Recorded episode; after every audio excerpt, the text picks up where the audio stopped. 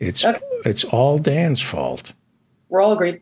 You know, he's uh, Dan's demand. Dan's you know? demand. I mean, what is the origin? We're we're going. It's time now for the professors and Mary Anne. Marianne Cummings is with us, and Professor Adnan Husain. What is the origin of scapegoat? You're you're a religion professor. What is? I'm not No, testing you. I'm just trying to. I, yeah, I'm not sure myself. I would probably, if I'm guessing, since I don't know the actual origins of the word scapegoat or what phenomenon was uh, coined um, and characterized by this this term scapegoat, I would think that it might be one of these kind of totemic sorts of um, absorbing of the Yes. evil in a kind of Yeah, totem, and then you a goat around sacrifice Right. and you punish yeah you punish uh you know this animal because you can't do that to the people or something Right. like this or Right. there's something that's a little bit abstracted so you kind of put it in a physical sort of form um and choose one you know animal to make the object of of of this kind of ritualized purgation um of evil Ah. um, it's a kind of fetish object, you know, or something, you know. like a sin eater. Yeah, yeah, yeah. Okay, yeah. I mean, that could That's be it. I mean, I should look it up and kind of see if I can Um, find I'm sure we anything could that's find a it little on bit more Albert's internet. substantive. But I think, But I think I remember be- reading about this in grade school. Yeah, it, it Send a seemed. goat through the town, and I don't know where this was. Yeah, But Basically, somewhere would- in Europe, no Yeah, doubt. somewhere in Europe. like a, that a dark German continent. village, you know, small town in Bavaria or something. Right. I, that's would be my guess. but why not escape cat? I mean, I don't. I mean, oh no, you're cat Yeah. people. So Yeah. I'm sorry. Yeah, look at people. Yeah, you're cat people. All right. I'm just. Uh, I saw a. vi- Nobody's a goat person. That's right. I mean, so that might be. I saw a video of a very respectable professor, one I really have admiration for, uh, videotaping him and his family walking by a cat in a box, swiping at their legs. He seemed to have been very amused by a, uh, a cat hiding in a box who would swipe. Absolutely. They are Oh, yeah. just the cutest, devilish little things, you know? They are. When you sacrifice something at the altar, did the high priests, at least, I guess in the Old Testament, they ate when when you brought and sacrificed things to God? That was also going to feed the high priests, right?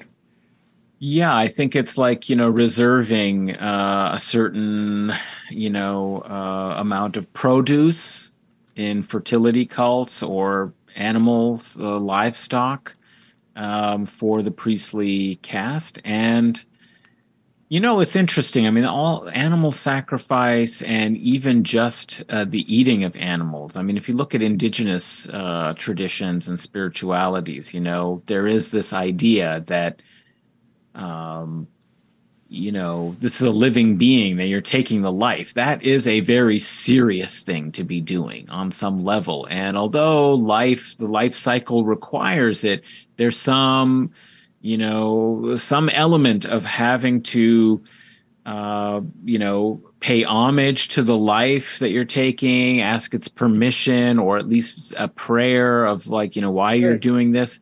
And we have, you know, in the consumption of animals, gotten completely away from that. Uh, Actually, industrialized food, agriculture, you know, but even in smaller scale agriculture, you know, you get to know the animals. And Mhm. so the eating of them is actually something both natural in a, in a way, but it is also uh, serious, which is why you have all of these sacrifice. You know, how do you slaughter? You know, why is there kosher? It needs to be blessed. It's partly also because you can't spill blood without it being, you know, sanctified in some way. Right. Um, so I think that that element is also there in the animal sacrifice. I mean, this is what it, I think perhaps comes from.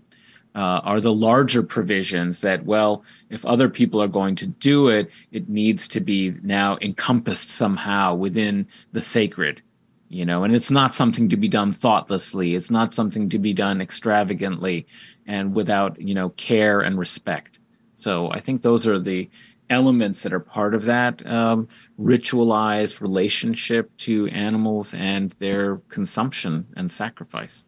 Okay. Well, Professor Mary Anne, before we move on, was there yeah, some? I was just going to say, listening to Adnan, um, you, have you heard of Temple Grandin? She's a very famous autistic person, but her parents were very progressive for their age and they didn't institutionalize her. But she was spent years at her uh, aunt and uncle's farm and, you know, seeing how the animals were raised and what calmed them down. And uh, she ended up getting a PhD in animal husbandry. And she has designed slaughterhouses. Hmm. And so her perspective is very interesting because she says, uh, you know, people have forgotten that the slaughter of animals for food is a sacred act. Yeah. She says in, in her book. So she designs these as the animals are walking around kind of spiral like, so the animals don't see what's coming, but they keep moving, and it's, there's something very calming to them. And they said, and the way she sets up these slaughterhouses is that people almost have to be more. It sounds weird, but when she says it, it makes perfect sense that, you know, you have to remember what a sacred act it is to kill somebody to another for other lives to live. Yeah. Yes, that's I, I think that's spiritually damaging when we have complete disconnect. I mean, I hated that idea when I was a kid and felt comforted when I read about Native Americans having actually said a prayer over the deer mm-hmm. they just killed, mm-hmm. asking this, the deer spirits for forgiveness. Right. This made me feel better. I've always found being a vegan and being cruel to humans to be very satisfying. I just find that very nourishing. Well, there are some famous mass murderers who were vegetarians or, you know, were really concerned about animal welfare and animal uh, rights. Well, I may, I want to uh, correct myself. I think I was talking to Howie Klein and I was criticizing the DA Alvin Bragg for bringing up Trump on this chicken shit charge of yeah you know campaign fine you know arcane campaign finance law. And the more i read about it and the more people wrote to me and corrected me the more i realized that it's actually going to assist letitia james the state attorney general in prosecuting trump and getting him under oath. He's forging allegedly, this is what they're going to charge him with forging business documents and lying about how he categorized these payments to Michael Cohen. So I I take that back. I have a feeling, Professor Mary Anne, you agree with my original statement.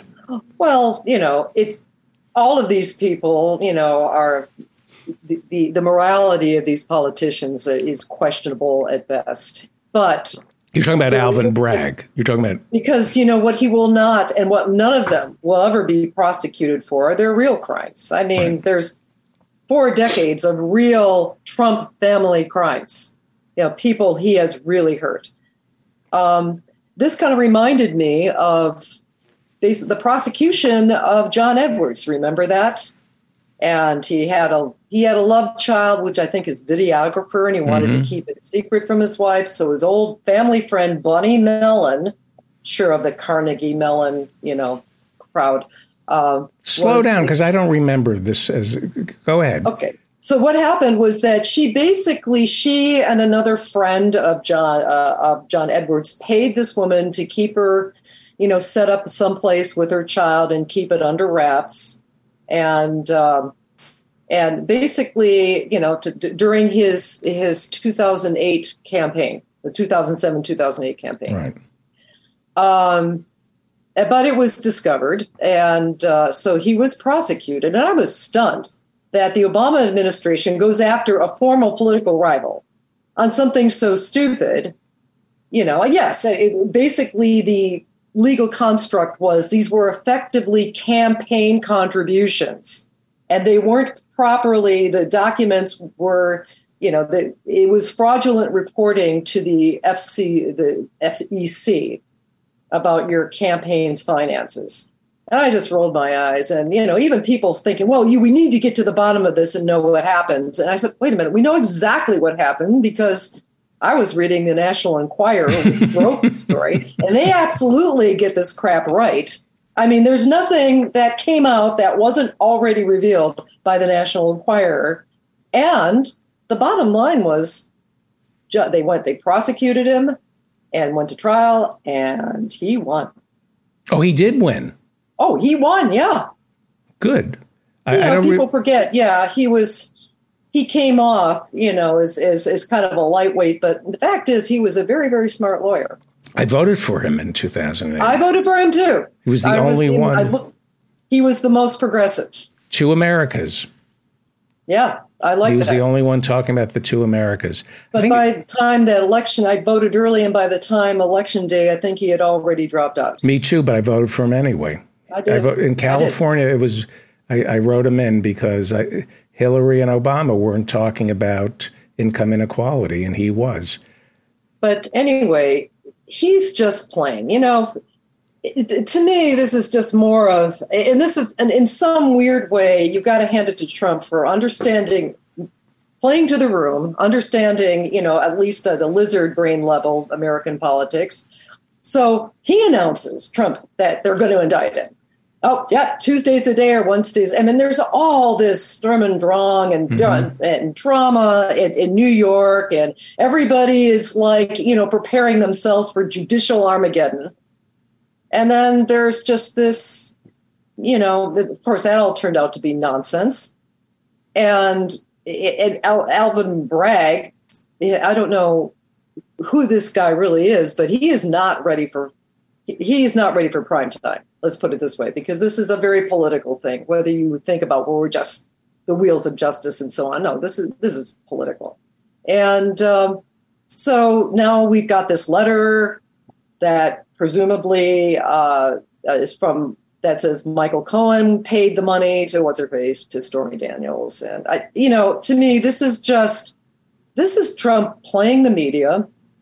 I mean, they're just he's just playing the media like this. And you know, so I have no idea if they're and if they will get their act together to next by next week and arrest him. But there is a political now that it's so buffoonish and and and hush money to a mistress is so not applicable to anybody's lives and the problems people are having right now.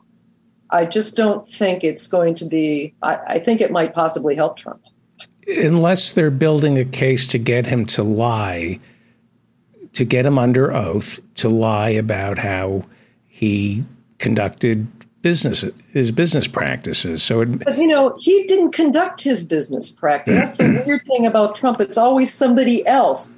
Trump doesn't have email. Trump never writes anything down. He doesn't have a journal.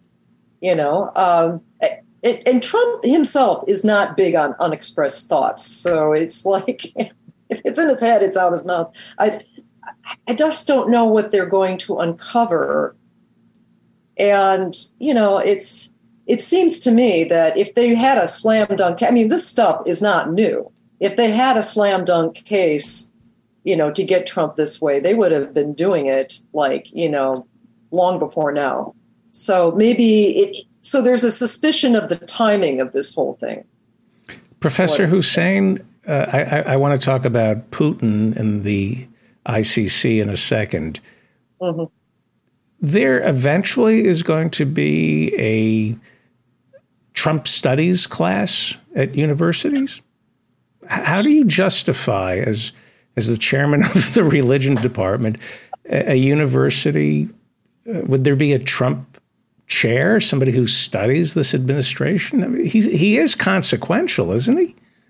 Well, I mean, I think, of course, uh, there's plenty of uh, American historians who are going to want to reflect upon this era, its causes, its consequences, um, because it seems uh, to be very important in um, driving a direction of right wing populism that has become dominant in many ways in the Republican Party and uh, represents some kind of a challenge to the previous era of the third way kind of uh, neoliberal, um, you know, triangulation. We're seeing politics uh, develop in a different direction, and so they will want to study uh, that era. I don't know how much the figure of Trump himself is going to be so, you know, crucial, but people who do specialize in presidential politics will, of course, have a lot to say about you know what made him unique special unfit or what you know however they'll want to characterize trump's particular four year and possible you never know second administration so um you know there will be you know components of this study that you know have to be dealt with and have to be you know uh, encountered in American presidential politics electoral politics, but I think it, it will be significant um, more for the movement and what he seemed to symbolize for people and how it is that somebody who was very much outside the mainstream of American presidential fitness for candidates and so on managed to end up becoming president. So, yeah, of course there will be. I mean, because this is an interesting moment in history. I mean, interesting in the sense that it could be scary, it gets terrifying, right. um, it's absurd, um, but it is clearly consequential. And there's a phenomenon that has to be uh, explained. And I think already there's been so much, you know, that's been written about about his administration and about right wing, you know, uh, the right wing in the United States and its transformation from you know a kind of establishment uh, movement politics from you know the evangelical christian conservative right. movement um, and its co-optation really by you know kind of the corporate control that existed in the republican party and now that seems i wouldn't say completely in jeopardy but the terms of that relationship are being renegotiated mm-hmm. um, and that's going to be you know very interesting we had a as you were talking uh, it occurred to me we had a real, genuine revolution when he got elected. This is somebody who has absolutely no government background. For the first time, at least in the 20th century and the 21st century, I don't believe anybody ever came out of nowhere the way Donald Trump did. He was a businessman. Woodrow, Woodrow Wilson. He, he didn't he, he was, was governor. President. Wasn't he governor of New Jersey too? I think he might have been governor of New Jersey. I don't think so, but I think he kind of came out of just academia. I think he was president of Princeton, and then he became governor.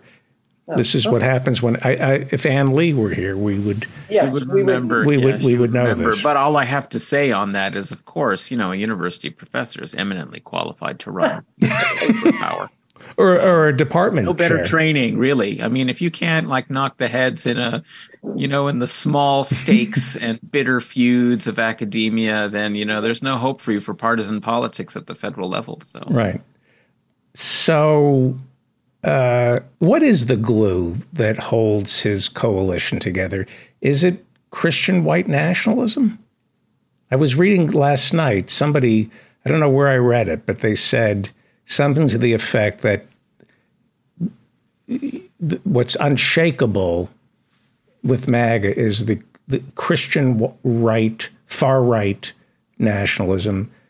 You have Orthodox Jews, you know, you, you have the far right religious zealots.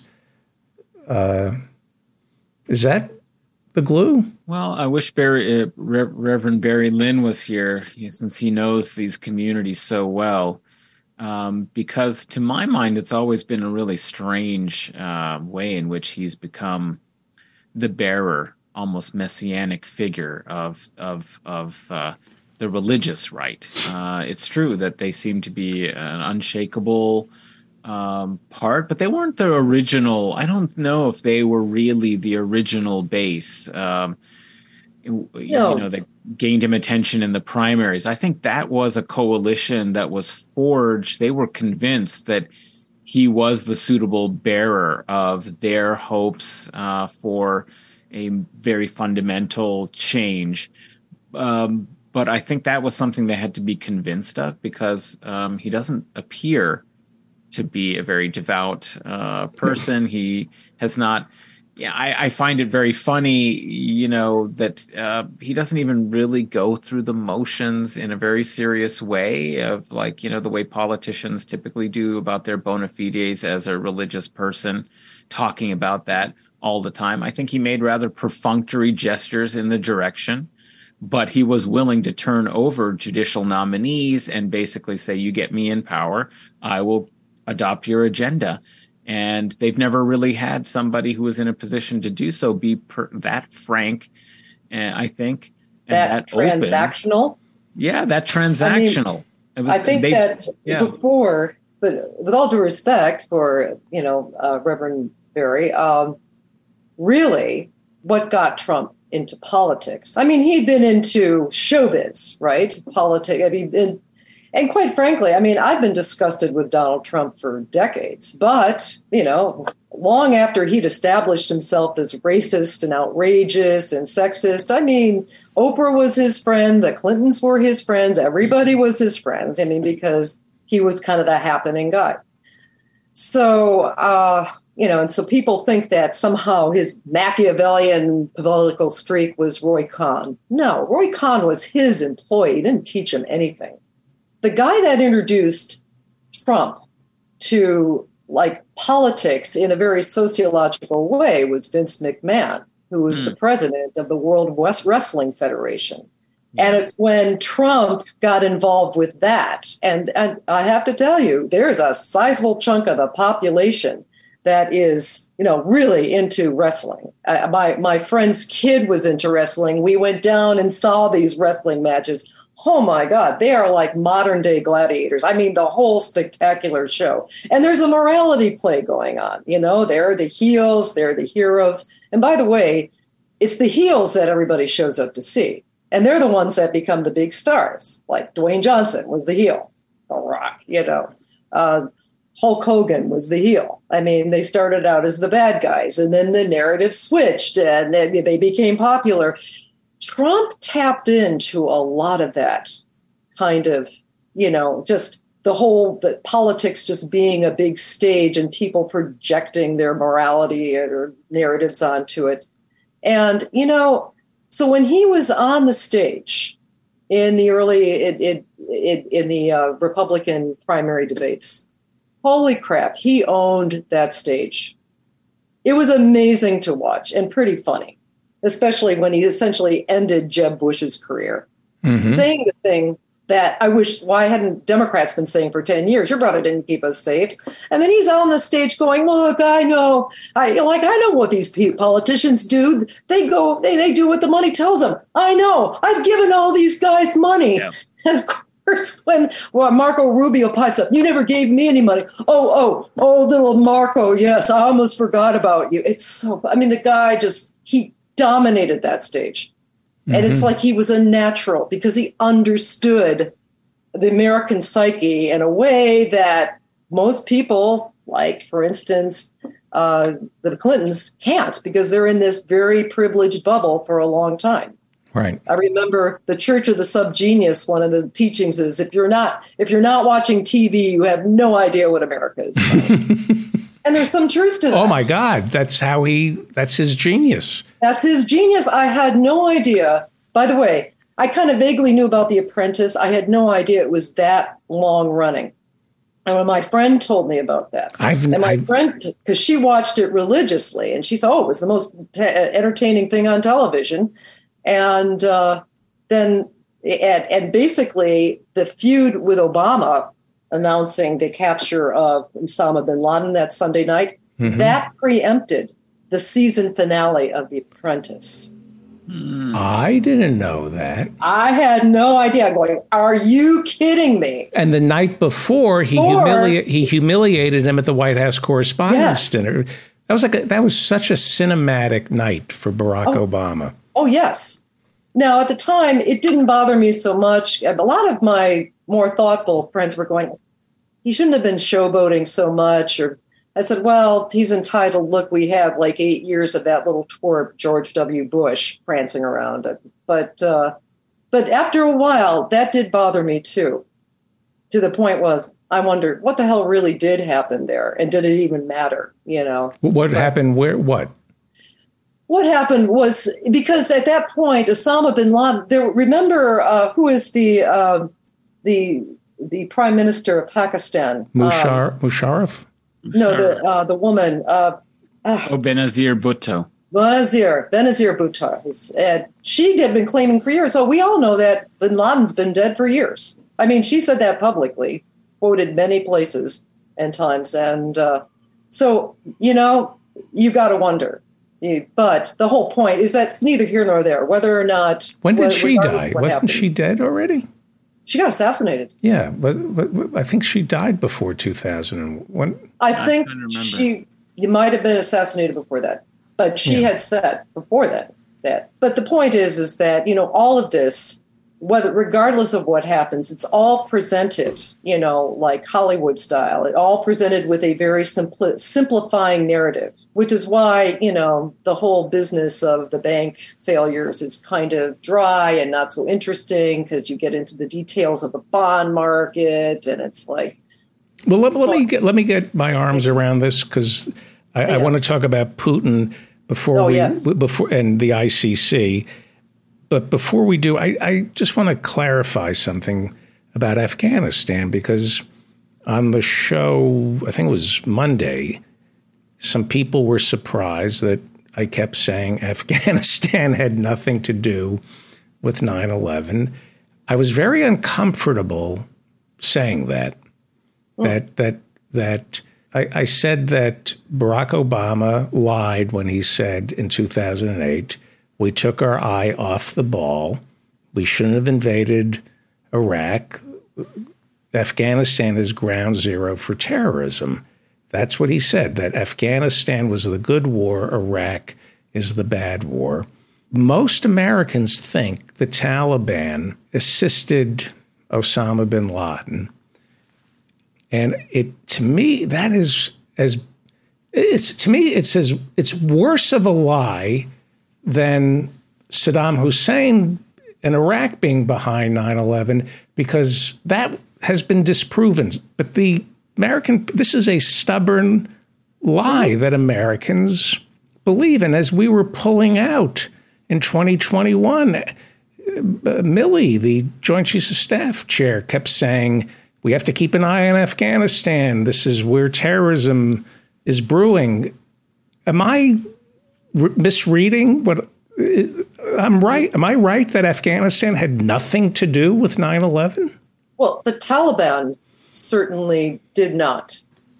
Well, in general, the Afghan people just were suffering a huge civil war, uh, you know, for several generations, and the country was torn apart and it's under such circumstances of chaos, disorder, the lack of governance, uh, failed state, as they used to call failed it, state. You know, civil war, torn apart in the in those ways. Uh, feudal lords, basically warlords, you know, controlling uh, territories and summary justice, and it was really out of that to uh, sense of um, of uh, chaos. Um, that the Taliban actually emerged and managed to enforce some kind of draconian, though it may have been some kind of uh, sense of order uh, under their repression and control to put an end to most of the you know of the fighting.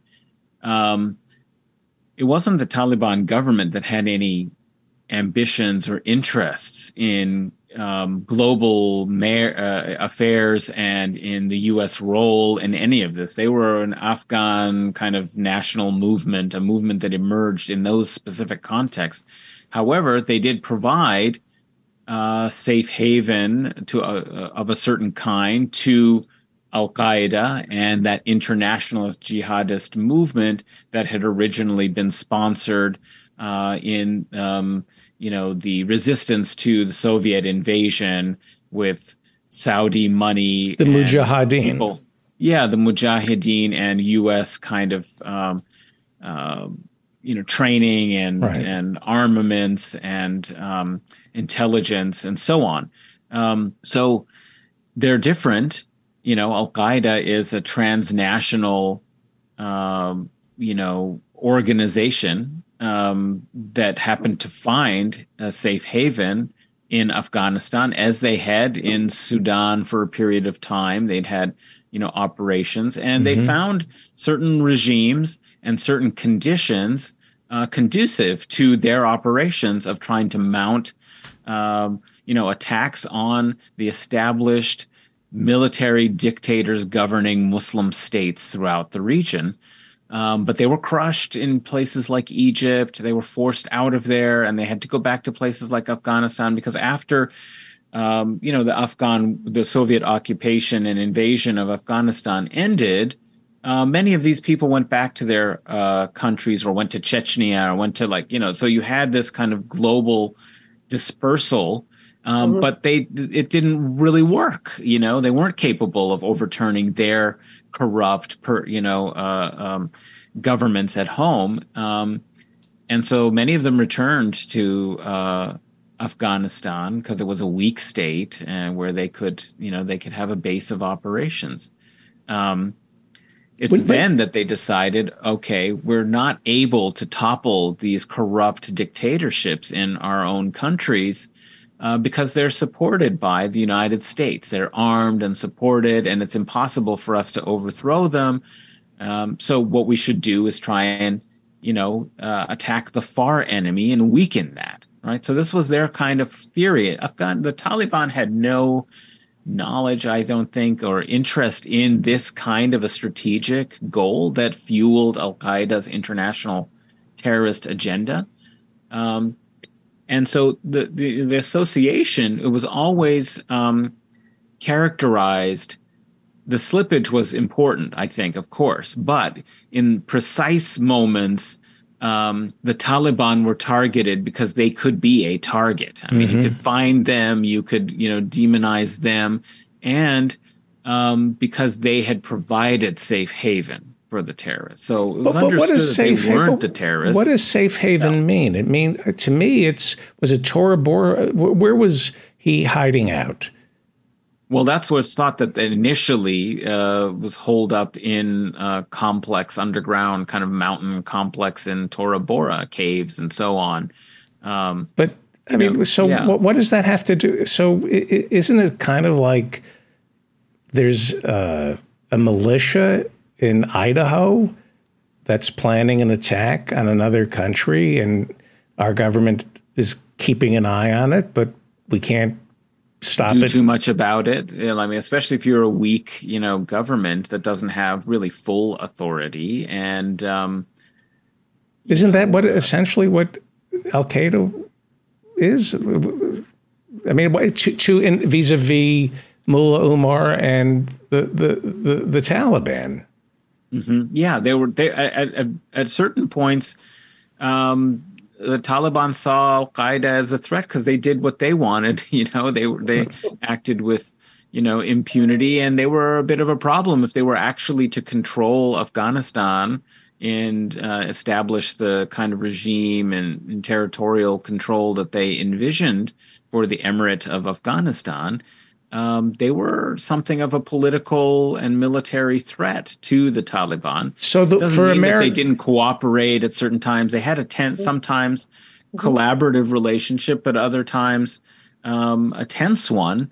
And um, you know, this is the reason why there. You know, there are reports that um, you know Mullah Omar offered, you know, to kind of give uh, uh, Osama bin Laden up several times made this offer in the run up to the U.S. In, invasion. Right. Professor Mary Anne has brought that up several times. Yeah. yeah. Uh, in the past. And I think Al Qaeda assisted in assassinating tribal, like warlords. I think there was some kind, but on is it safe to say that on 9-11 the taliban were not dancing in the streets? Well i don't uh, well yes i mean there were reports that supposedly they were dancing in the streets. I mean that was very much overblown apparently.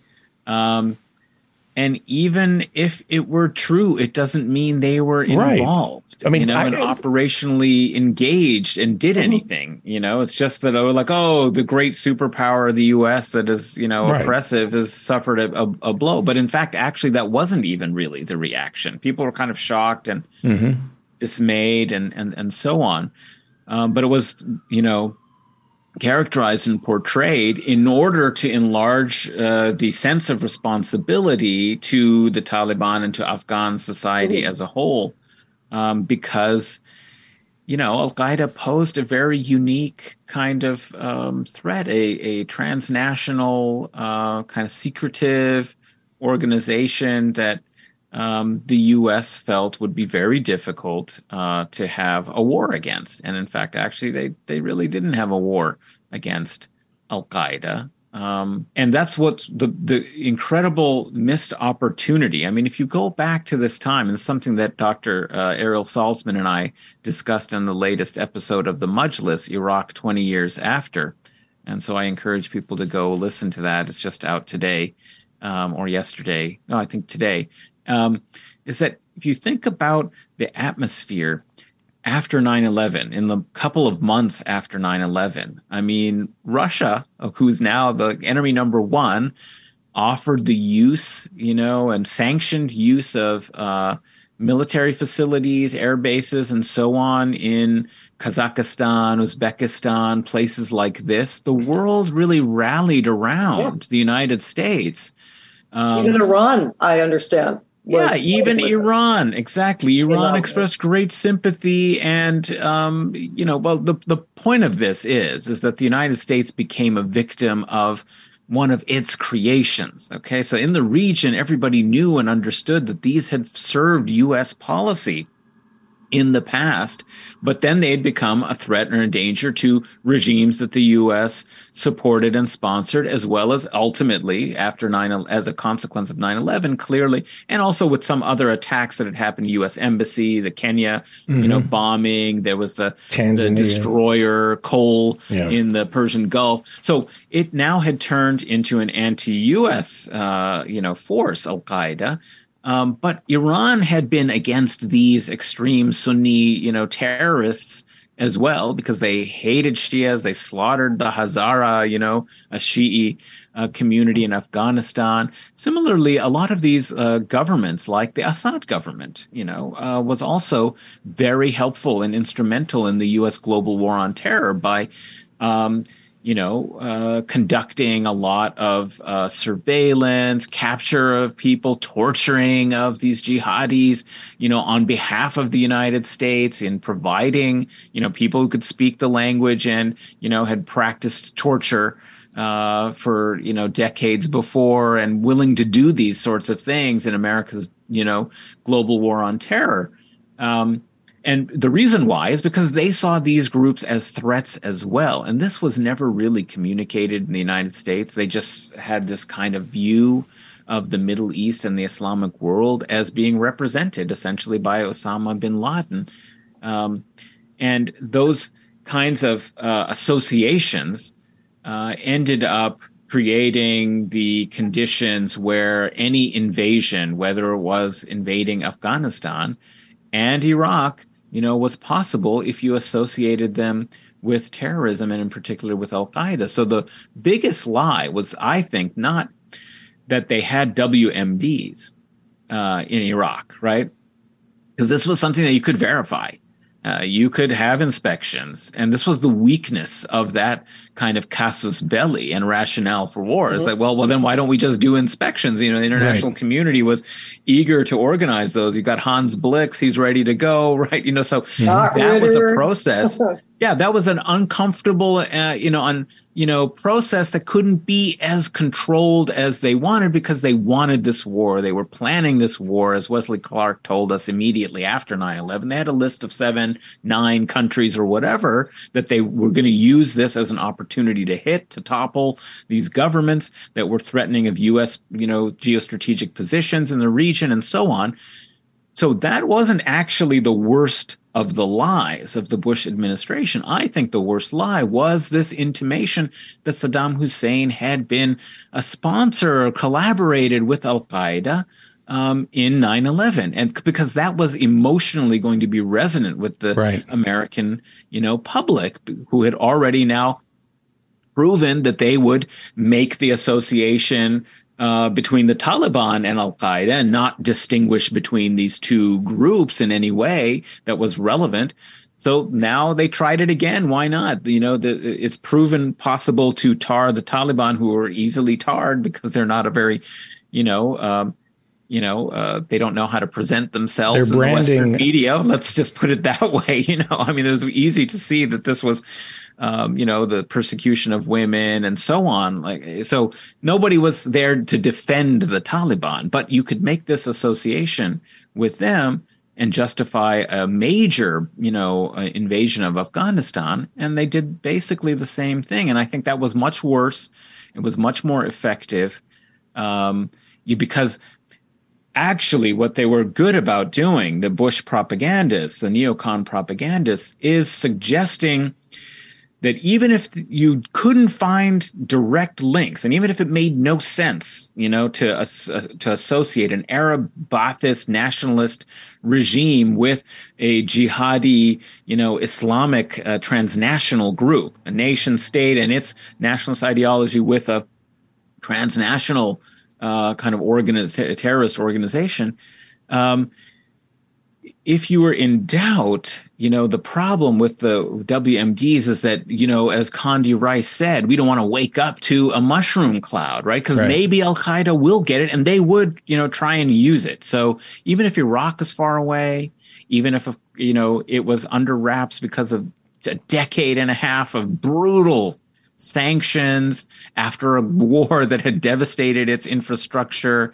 Uh, nonetheless, what if there was some collaboration? This could lead Al Qaeda to get its hands. Like it wasn't that Iraq had its hands on WMDs, it was the association with Al Qaeda in the global war on terrorism. That lie is what made it um, effective to to talk about WMDs. And again, not because they wanted to go down the path of investigation investigation of those weapons programs through weapons inspections, but because it would play upon the same fears that allowed the U.S. you know bombardment, right. invasion, and destruction of Afghanistan. Professor Mary Anne Cummings, how stupid was George W. Bush? And when you look at how he was able to get the war he wanted, how stupid was he? Um, I, I, think that's kind of unknowable. Um, the one thing I had to say about George W. Bush is he felt very comfortable wielding power in a way that, like Al Gore didn't, Bernie Sanders does. I mean, there's almost apologies for, from a lot of lefties, you know, for actually asserting power. Um, but it's interesting to contrast that attack on 9 11 with uh, an almost identical attack, could have been worse, three weeks after uh, uh, um, Bill Clinton was inaugurated. That was the first attack on the World Trade Center. That didn't go off as well. If that had gone off as planned, because I think there was some uh, explosives that didn't ignite, there would have been far more casualties because no one would have been able to escape that building. That would have come crashing down. What did the then uh, Bill Clinton's administration do? Well, they immediately assembled people who actually knew something in the in, in the intelligence agencies. Clinton, who actually is a smart guy, and was not on quite on board with the neocons at that point. Uh, you know, just basically put put people to work. They tracked them down. They regarded this as a criminal investigation mm-hmm. rather than a war. And within two years, had the perps, you know, like arrested had you know, had them tried. They were able to find out who Osama bin Laden was, like the blind sheik and all of his out. I mean, they were able to find through like uh, traditional interrogations, not torture, and uh, you know, it's, it's, so they were able to track these down. There was a certain tension between between Clinton and members of the State Department and the national security apparatus, which we would call neocons now because they really wanted Clinton to be far more, you know, aggressive. But Clinton didn't see this as a war. He saw this as a police action, as something that. And that's you know, what Kerry said in 2004. That this was a security problem. Right. A security problem, basically, of our own creation, as Ziggy, as Zbigniew Brzezinski, you know, admitted on the Diane Rehm show over 11 years ago. It was him that came up with the idea of, hey, uh, in the, in the Carter administration, of, hey, let's like, you know, cause havoc for the Soviets and, you know, just like start arming these uh, radicals in Afghanistan, which at that time had a moderate, if communist or at least Soviet friendly government. And I, am sure Howie Klein could tell you what life was like. He'd travel, you know, you yeah. could women went to school, went to universities, and so on and so forth. So Clinton saw this as a national security. Now, what happened when um, when Bush got elected?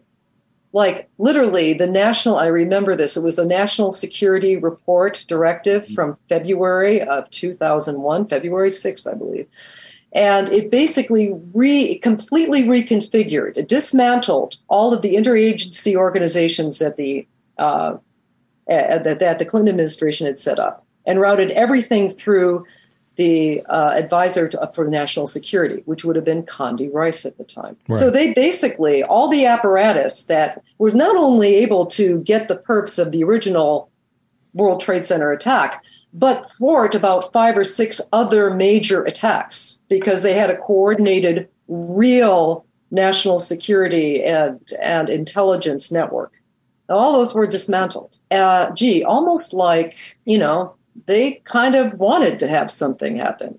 Right. Which I knew at the start. I mean, I've always contended right from that very morning after it was pretty clear what happened that they these MFers wanted this to happen.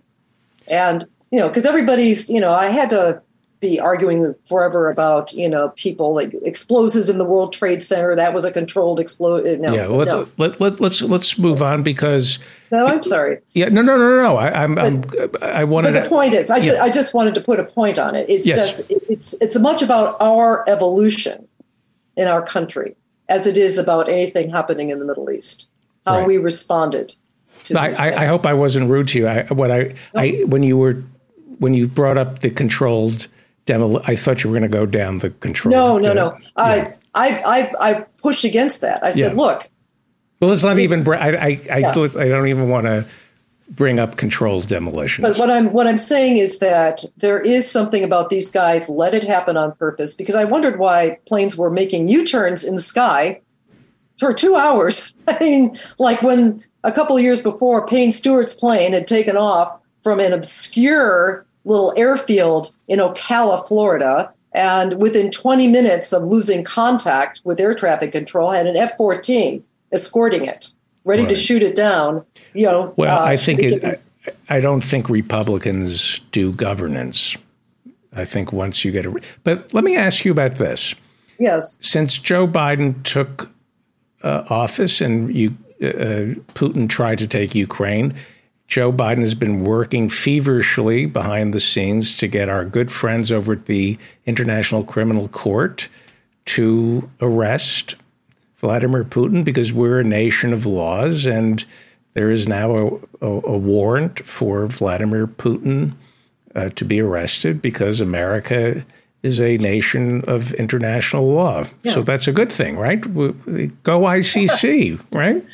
What's the yeah, problem? We'll have to send a posse over. yeah. What, what, what's the problem? What is uh, Joe Biden leaving out of this? Uh, oh, I don't think we recognize the International oh, oh, okay. Criminal Court. Mm. And I don't think it's possible that we, we ever do, because if we did, all living presidents, possibly even Jimmy Carter, is going to be sent to The Hague. Well, but that's just the point is that they what probably won't right? Is yeah. that yeah, I think they they worry that it's risky. You know, uh, it does expose U.S. Uh, officials and leaders. But the point is, is that these international organizations um, don't end up taking on the United States and the great, you know, the greatest of powers, you know, mm-hmm. uh, in in in in the system. And in fact, actually, there was a recent interview with a very high level French diplomat who I think had even been something like ambassador to the United States and very big in the UN and various officials who had recently retired. And uh, I remember uh, Ben Norton on his uh, channel, uh, Geopolitical uh, Multipolarista, um, having an article and a video about this interview that he did. I don't remember the original interview, but it was quite stunning because he admitted so many things about how the world system and these international institutions at the UN actually work. Um, and it was partly in response to these kind of questions about um, global public opinion and the fact that the United States attempt to try and mobilize the world around these Russia sanctions and for its so-called rules-based order against authoritarianism. Why this is not actually working so well uh, is because you know these institutions are really designed to uh, there's international institutions, but they're designed to reflect the will of, you know, UK, US, France, a uh, few key, you know, few key countries, Western Western countries. Um, and so uh, the thing is, is that they're not going to, um, you know, charge U.S. presidents. Uh, you know, Russia is actually not has not signed on to the Rome Statute uh, for the International Criminal Court either or China stopped them China issuing either. this yeah. warrant, right? Um, even though they don't recognize the court. I mean, Ukraine has, and so they can do it perhaps on Ukraine's uh, behalf here.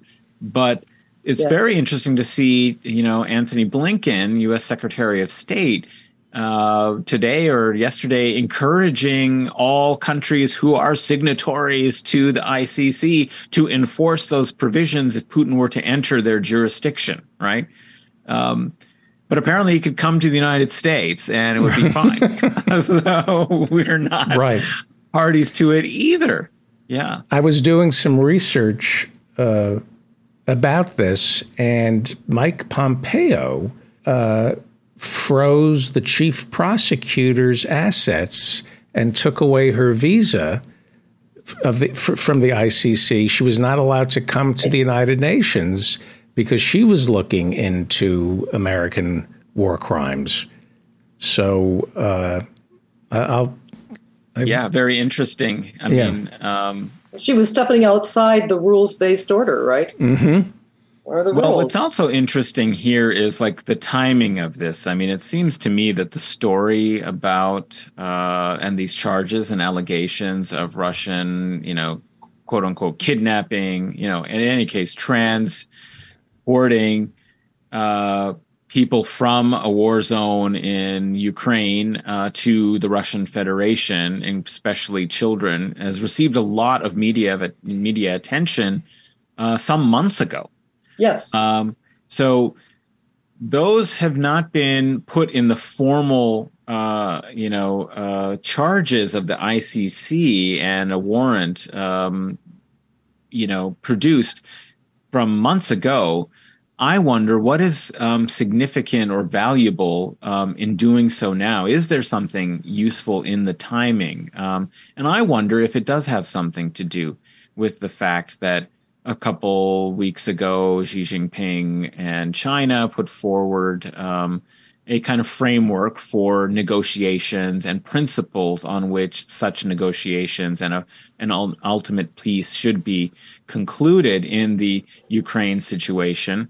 Um, and is now, you know, the premier of China is now visiting, or just was visiting uh, Russia, and um, you know, if this is a, um, intended to embarrass sort of Putin to scuttle uh, the potential and possibility of um, genuine negotiations being, you know, launched and uh, by uh, making this threat essentially against against Putin is definitely going to harden um, potentially his sort of willingness to negotiate because now you have to deal with these you know charges and allegations and that's that's out there in just the same way that um, annexing the Donbass was a move that you know definitely uh, puts pressure on the possibility of easier pathway to negotiations. It just adds things that now are going to be a problem, uh, you know, to be dealt with. And I wonder if this may result from some concern that China was taking a pretty uh, serious role and a potentially effective role in resolving this dispute. I mean, Zelensky himself said at the time that he would be, he rejected, of course, uh, some of the presumptions and the idea that, um, you know, uh, any territory should be ceded. But of course, that's exactly what you would negotiate. I mean, mm-hmm. if you're actually interested in negotiating, you don't make that uh, criteria from the outset to have negotiations he did express, however, interest in China's involvement and that he would like to present the case, uh, Ukraine's case, to Xi Jinping. And I said at the time when I first remarked on that, that I don't think the United States really appreciated uh, Zelensky indicating that he was open to some kind of talks and discussions with Xi Jinping, because I think the United States is concerned and nervous about uh, losing you know control of of of you know of the situation by uh, a peace being negotiated, particularly not by the United States, and because it's clear that China is starting to play a major geopolitical role. One thing that we haven't commented on is the fact that after I think it was seven or eight years of no diplomatic relations between Saudi Arabia and Iran, that China also just very recently, just last week, announced in Pe- Beijing uh, that it had brokered um, a uh, you know peace deal or at least a kind of formal recognition um, with you know various other issues uh, being on the table uh, that is is going to allow uh, Saudi Arabia and Iran to have diplomatic relations. It doesn't mean that it's suddenly peace has broken out in the Middle East, but it does mean that the situation has improved rather dramatically and that the whole crux of US policy in the region, which has been to have an axis of pro US uh, Sunni and try and frame it, you know, within and you know, uh, exploit fears about religious sectarian identity, about the Shia crescent, because uh, Iran has its affiliates in Syria with a friendly government of the Assad government, and uh, you know Hezbollah in, in Lebanon and the Houthis in Yemen. This may be a pathway. Doesn't mean it's going to be easy uh, or follow naturally, but that there may be a pathway for resolving some of these ongoing uh, problems, including the horrible uh, catastrophe that is the Saudi invasion and occupation in Yemen and the civil war that's been raging there as a result. So, you know, this is a stunning uh, yeah. development. Uh, and I, and it happened think, without the U.S. knowing that it really that right. it was going on, and it well, goes because what else goes on in the world except for what the U.S. does, right? Now, well, yeah, yeah, and all, and, and I also, have not seen any discussion about the uh, the nuclear aspect of this. But I yeah. am just willing to bet that there was no way that the Saudis went, went into this um, agreement or you know had re- reestablished diplomatic relations without Iran agreeing to not further its nuclear weapons R and D.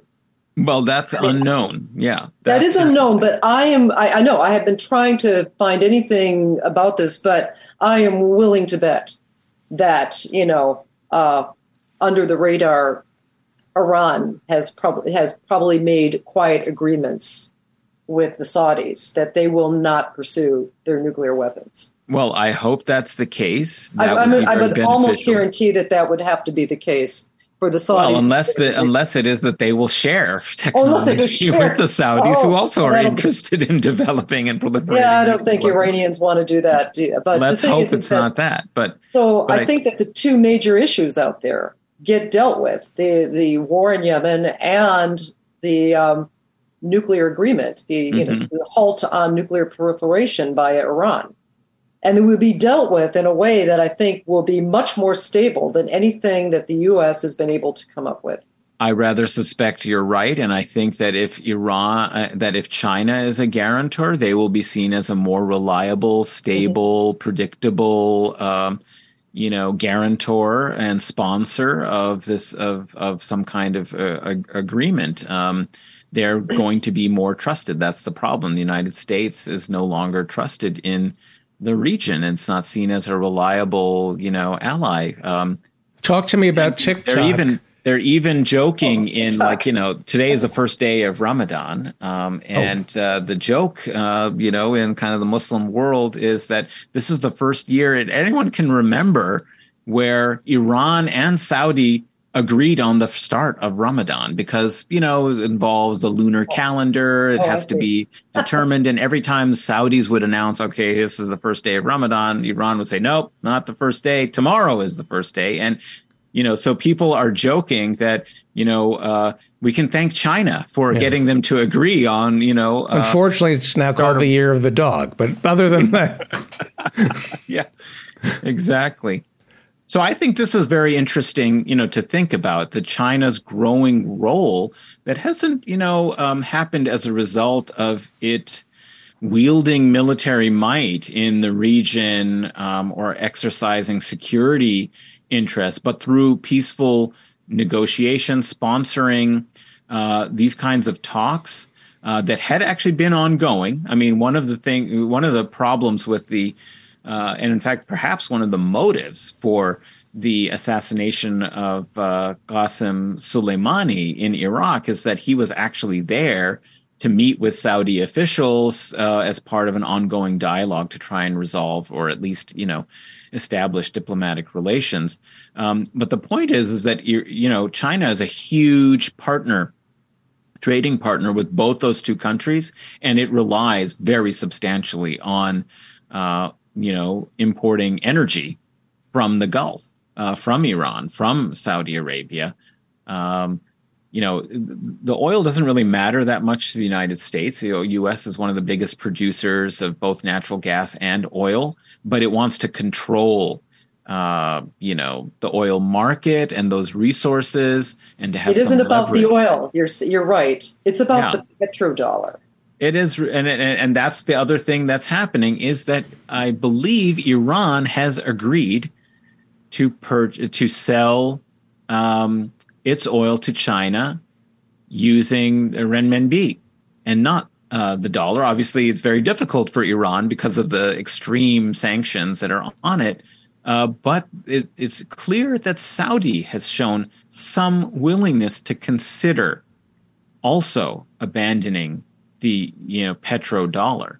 Um, so that would be very dramatic for the you know status of the U.S. Um, you know U.S. economic uh, hegemony and all of the benefits that have come from uh, having the reserve currency you know in the world. Um, but so th- this what this feeds into though is the fact that China is emerging as a major geo you know political force um, because of its trade, because of its um, approach to development that has, you know, uh, you know, some people argue that there are problems with the way China's, you know, Belt and Road Initiative is conducted and so on. But the point is, is that it has proven popular as an alternative, as a potential alternative. Everybody seems to want alternatives. They don't want to be coerced into a with you're with us or against us uh, kind of so-called rules-based order. Um, and um, this is fueling, I think, real panic um, and hostility in the United States. So, you know, there might be balloons flying over, uh, you know, weather balloons, spy balloons. And now, you know, there are congressional hearings about the dangers of uh, social media companies controlled by China, namely TikTok, and its um, subordination to Chinese intelligence services. I mean, where was you know this outrage in Congress over all of the re- revelations that we've had, mm-hmm. you know, from Edward Snowden and others about you know uh, Facebook and uh, you know all of and I guess we have had the Twitter files. I suppose you could say yeah. that that has been one element that is similar in this, uh, but there's nothing like the same kind of panic. And it's bipartisan panic about uh, the influence of Chinese technology uh, companies, social media companies, and um, what they could do with that data, and the fact that they will have links potentially to intelligence services. Um, this is, I think, a really important part of um, you know this new Cold War that we're in. Um, and I see this as extremely dangerous. Uh, whereas what China did is actually very good for the region and it's very good for the world uh, to try and sponsor peace talks. Right, right. Well, speaking of petrodollars and other uh, things that are as obscure to me as particle physics, let's ask a particle physicist to talk about the bank bailouts. Okay. Well, you know, the only thing I can say about my qualifications where it regards economics and finance is I know what it isn't. And what it is not is physics. it is not, a, you know, it is not a hard, it is not a science like physics is as much as the economists as I, I, remember the term physics envy about from about 20 years ago was kind of something that uh, was ascribed to economists. Um, maybe yes, some hard science with brain chemistry but you know the the bottom line and i, I would really get uh, would really urge people to read Jack Rasmus's uh, article in Counterpunch from yesterday, Banking Crisis 2023. There's a deep or- origins and future directions. So he talks about the three levels, you know, of of this crisis. You know, the precipitating part, the enabling part, but then the fundamental part. And yes, the, the precipitating one was this this massive liquidity just recently from the uh, the, the CARES Act and the COVID bailouts. And, you know, they were just flooding the banks with money that weren't in a crisis at that time. So what do you do with all this liquidity? Do you have like a FDR type program that you would start doing massive work in public health? You know, do you have a new do you use that to accelerate uh, Medicare for all? Do you, you know, you could have done anything which would have resulted in a real economy, but you didn't. You just had money, free money that was just looking for investments, you know, and uh, and in particular, you know, nobody asked why so many millionaires and billionaires were created during COVID. And it was because of a lot of this speculative financing and one and this SVB is was probably the poster child, but that doesn't mean that there wasn't a whole lot of other banks doing the same thing. You had startups, you had all this angel type investment in in so-called new technologies, technologies like that may never be brought to market, but this is what happens when you have you know a when you have a pile of money sloshing around and people want to make money off of that money instead of like building up your communities you know instead of doing major public works. Because after covid i mean small businesses were decimated. There was you know there, there was just literally millions and millions of people that needed to be helped. If you could have just gone to work with green energy projects and uh, ventilation, just the upgrade of the HVAC system on every single public and governmental building in the United States. That would have been a real economy. Mm-hmm. That would have been real businesses. That would have been real manufacturing. That would have been real R and D. But they didn't do that. And you know, so I, I was looking at. I, I don't want to go ex- explaining this because I don't think there's much to explain when you're talking about speculation. The scams can be incredibly intricate. But the bottom line is the same. It's the same kind of investment instruments that would allow uh, a, a countrywide mortgage company like 15 years earlier to have a $64 trillion exposure in the market. when you've got these financial instruments that are so complicated and so redundant and, and, and opaque and hard to understand the underlying what underlies it you know they blamed it on poor people getting houses it doesn't matter if it's metals, mortgages, or even frickin' tulip bulbs. We know that when you have these, what what I consider what I consider just finance capital. So you know, I think I want to connect it to the current situation of the world. We've got a whole bunch of people in the State Department that thought finance, insurance, real estate, that the GDP based on that is a real economy. Mm-hmm. And that these, you know, these sanctions that would hit Russia, power would just devastate their economy, collapse the ruble.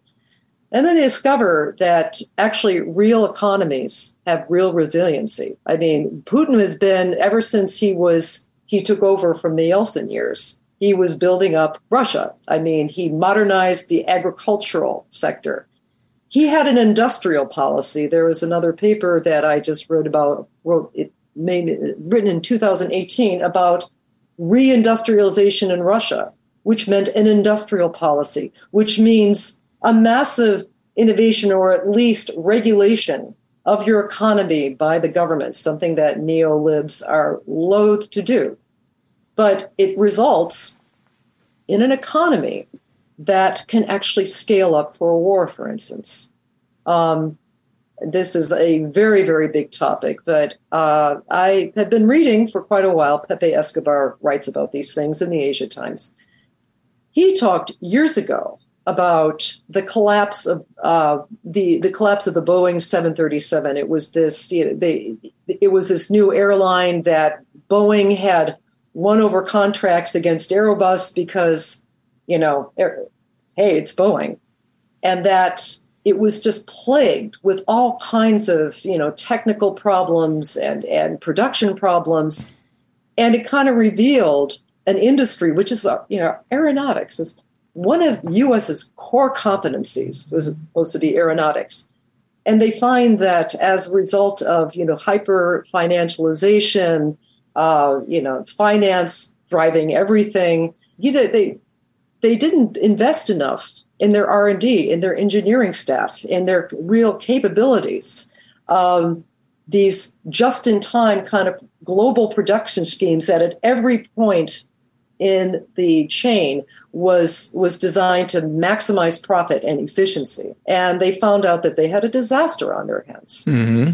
and so you know um, so what do the people of the world really need everybody needs to eat everybody needs energy. And, you know, uh, Russia has basically deprivatized its military, has, based, has built up over the years a real industrial policies. It's internalized, it brought back into the country most of its supply chains. Every step of this, of course, would be considered inefficient by people with a Western mindset. But for somebody running a country, for a country that is trying to build up resilience against external forces and, ex, an external rating. It makes all this, it, it, makes a world of sense. And now we see the fallout from that. Um, Andrew Bacevich, which I believe you've had on your show. Yes, yes. He, he goes at it from another direction, but basically he comes to the same conclusion that there is just something inextricably linked with our rabid consumerism and the resource wars that you know we've just been doing in lieu of a real diplomatic based foreign policy. And when you have these this rapaciousness that you know this we always have to we always have to be growing that profit has to be maximized. Well people play these scams because individually they want to maximize their own money mm-hmm. and when you don't have and and unfortunately as any of us know we I grew up playing Monopoly.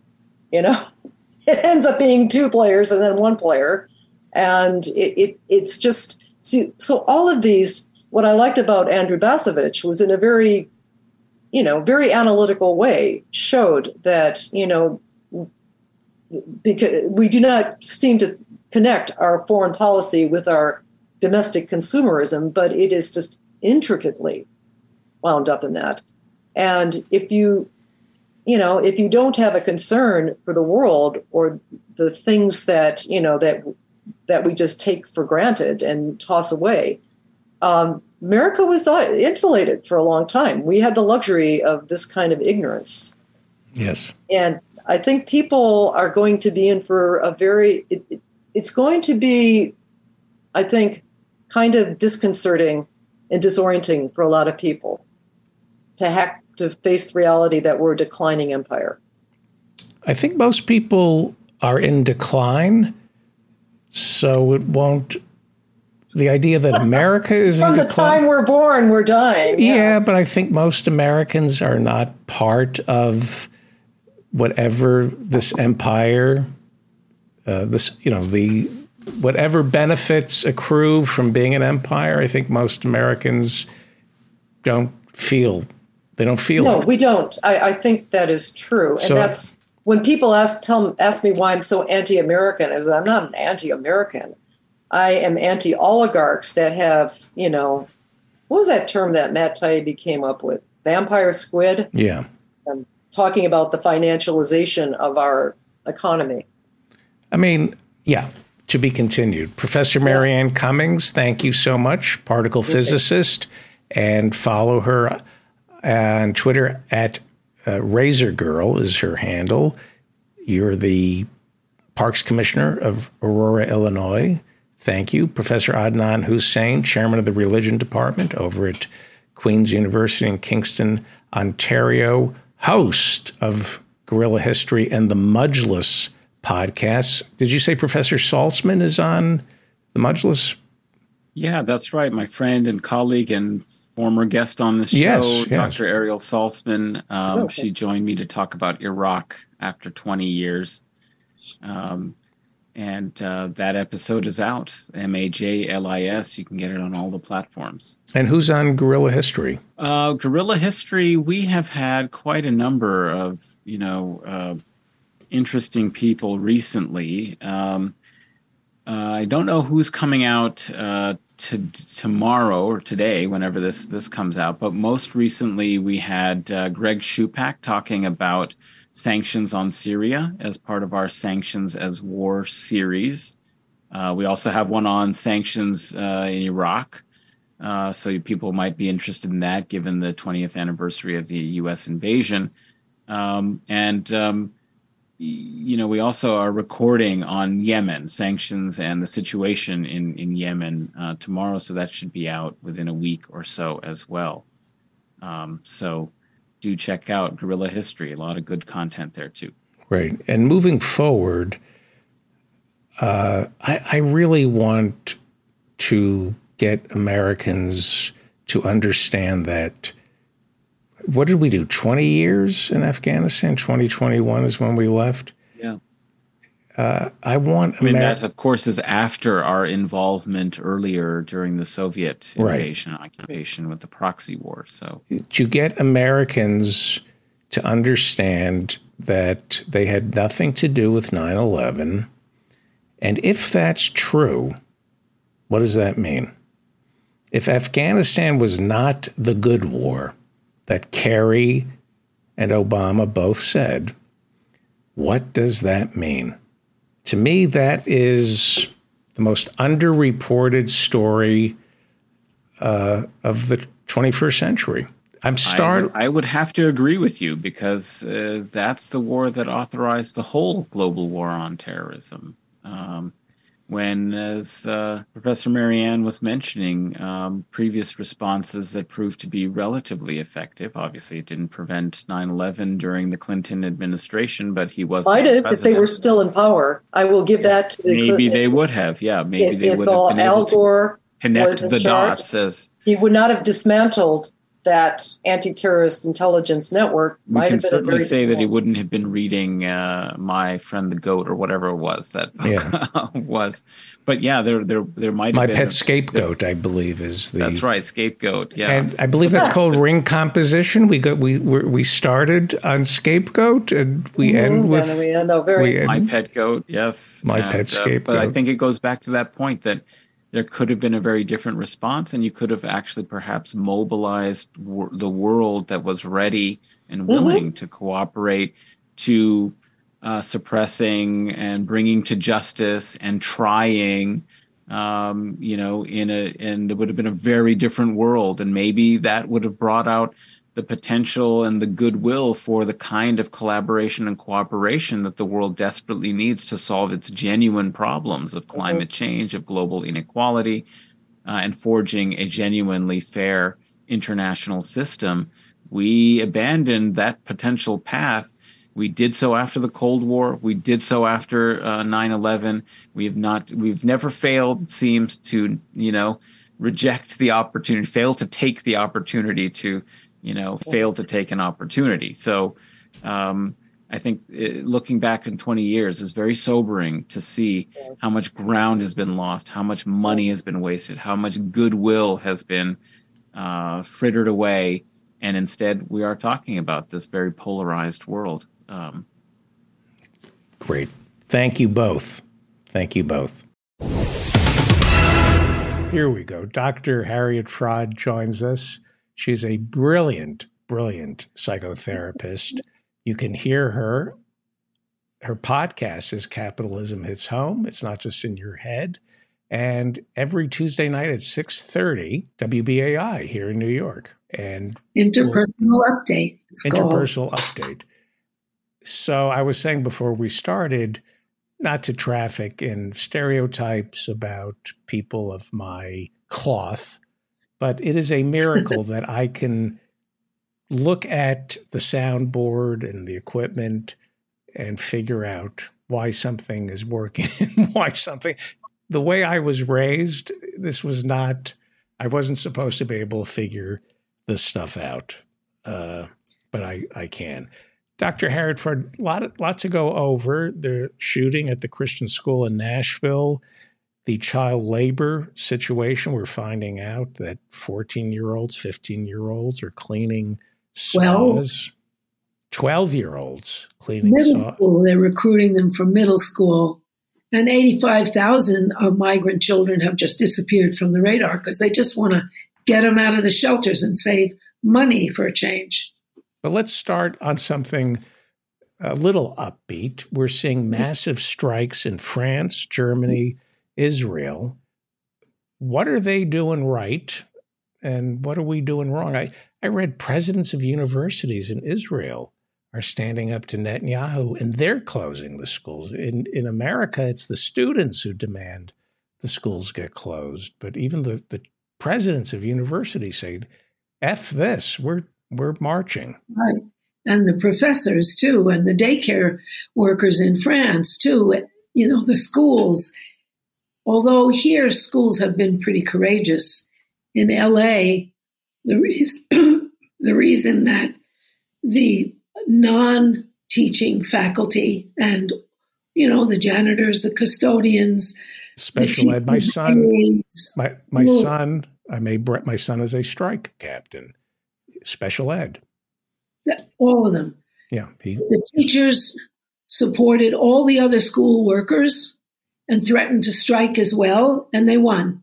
They got a 30% increase in all the school personnel that are not teaching personnel, which is amazing because they all hung together, whether it was the custodian or the teacher's aide or the tutor, and they all hung together in solidarity with the teachers. It just shows labor solidarity wins. That's what's happening in France.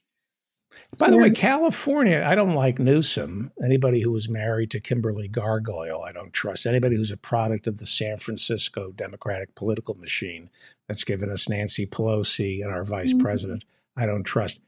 And he had an opportunity for single payer. He didn't come through with that. But, but they're going to produce their own insulin in California.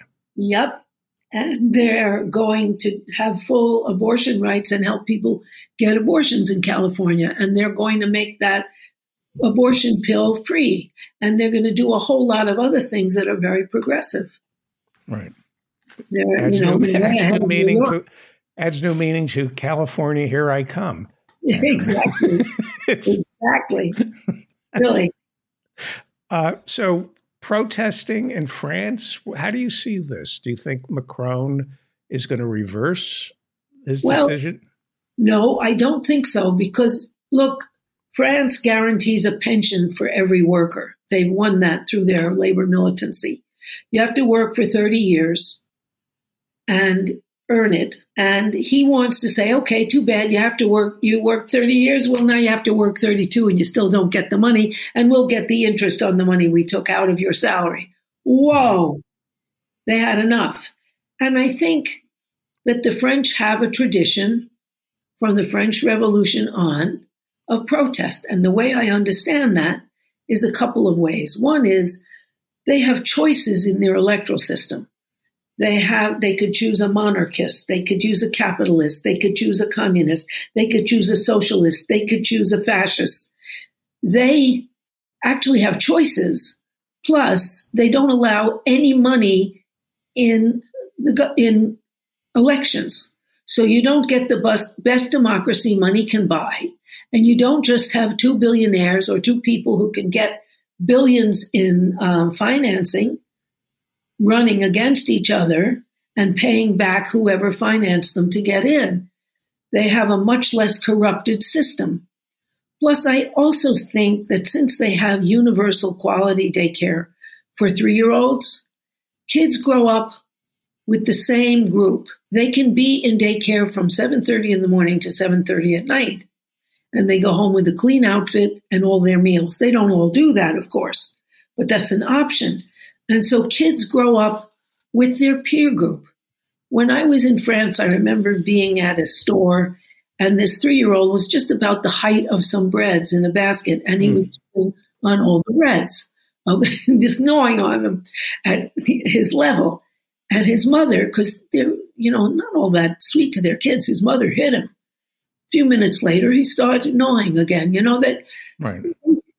They have much more solidarity with their peers that they grow up with than American kids who are trapped at home with these two giants who gave birth to them right. and who are omnipotent. And, and also, socioeconomically, they mingle more among classes. I think it was you who told me that in order to build an apartment building, even if it's high income, there has to be low income ha- apartments in that building? Not only that, every company has to have on its board local people who will be affected if it closed or expanded and have to comment on the ecology of the production there. And they also have to have a certain proportion of their board be union members. So they're not going to elect to send their jobs away. And in any case, it's illegal in France. You can't outsource. Right. And people have real investment in their jobs and they have much more control. Plus, they have very powerful unions. No union official can ever be paid more than the highest paid member of their union. So they don't have some people at the top who are bureaucrats making six figure salaries while the people that are that they're supposed to represent don't make half that. And you have, you know, you you have to have representation and you can recall people. There is much more democracy in their union movement, and they're not allowed to, to have such pay disparities. And so that they have much more representative unions that are, and their unions are organized according to parties. So the the transportation union is a communist union. The energy union is a communist union. Other unions are organized along Christian democratic lines or socialist lines, but they're ideological, what worker power you want to have rather than not. And in the United States, in the 50s, they kicked the whole left out of the union, smeared them with an anti communist brush, and lost the whole spark of the union. So in 1970, you had 35%, a little more than th- one out of three workers was in a union, and you had much more income in income equality here. And now there's between seven and nine percent. You can't kick the left out. They believe in workers. Right. And right. so they fell for the anti-communist stuff. And they're weak in the United States. In France, they're very powerful, and in Germany too. Right. And in Germany, what happened, like in France, the Marshall Plan discouraged anyone from allowing there, no communists were allowed in the to teach in the university if they accept if their uh, university accepted Marshall Plan money, which they all needed because they were absolutely decimated after World War II. So that the PhD communists and socialists went into the labor movement and made these wildly powerful labor movements, which are now, you know, I'm fond of saying how a couple of years ago they had the 300,000 metal workers on strike in Germany, and they won, and they won a 22 hour work week with the same pay because they needed more work life balance. Whoa, big, big difference. And those are all differences between and them. and they live five years longer than Americans do in France. I remember That's going. right. To, I remember going to a party in the Hollywood Hills with Democrats, you know, Hillary Democrats. This must have been ten years ago, and somebody said, "Oh, the French are so much better because of their uh, they mandate that all new homes, new, all new luxury apartments have to have low income housing, and that's so great for low income kids to be exposed." to kids who have privilege. And I, I'm looking at your face right now, and I said what you're thinking, which is I look at your kids, they would they're the ones who would benefit Exactly. from And living all- with low income kids, not the other way around. All kids benefit from differences between them. And in, they're not allowed to do what they've done in New York, where they have to, where they get big tax breaks for adding affordable units, which they did on the Upper West Side. They had a separate entrance for the crap apartments for the that were less affordable. They couldn't use the pool. They couldn't use the regular lobby. And so you have segregated lower quality housing that you've included with a huge tax write off for affordable housing because there's no inspection here. You You know, know, I, I, I'm being somewhat funny here. If I were rich, I can understand not wanting to, at a certain age, just wanting to be around other rich people so I don't have to feel guilty and I can be left alone. But I would, my kids, the idea of that's, that is, I'm joking around about not wanting to be around, but I understand why billionaires want to be around billionaires, but it's child abuse to raise your kids in that bubble with no life experience. It never ends well to just have them be only exposed to other rich kids. Does not end well for them. no, also they need to know how to get along with all sorts of people. And also the kids from a less prosperous home can benefit because they get to know parents and then the parents can give them some options, help them with school, getting into a college or something like that.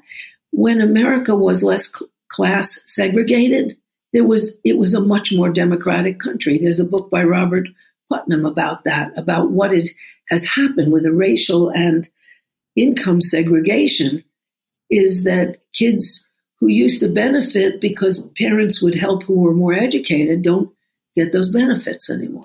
Right. Right. They're ghettoized. Well, Let's talk about Nashville, Tennessee. Mm.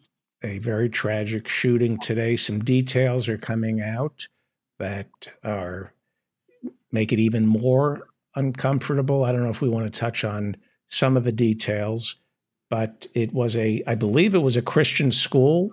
Yes, it was a private Christian school. Three kids dead, three adults dead, two assault weapons, and a pistol in Nashville, Tennessee, which has more anti LGBTQ laws than any other state in America. They're so busy worrying about transgender people using your Yeah. child's bathroom.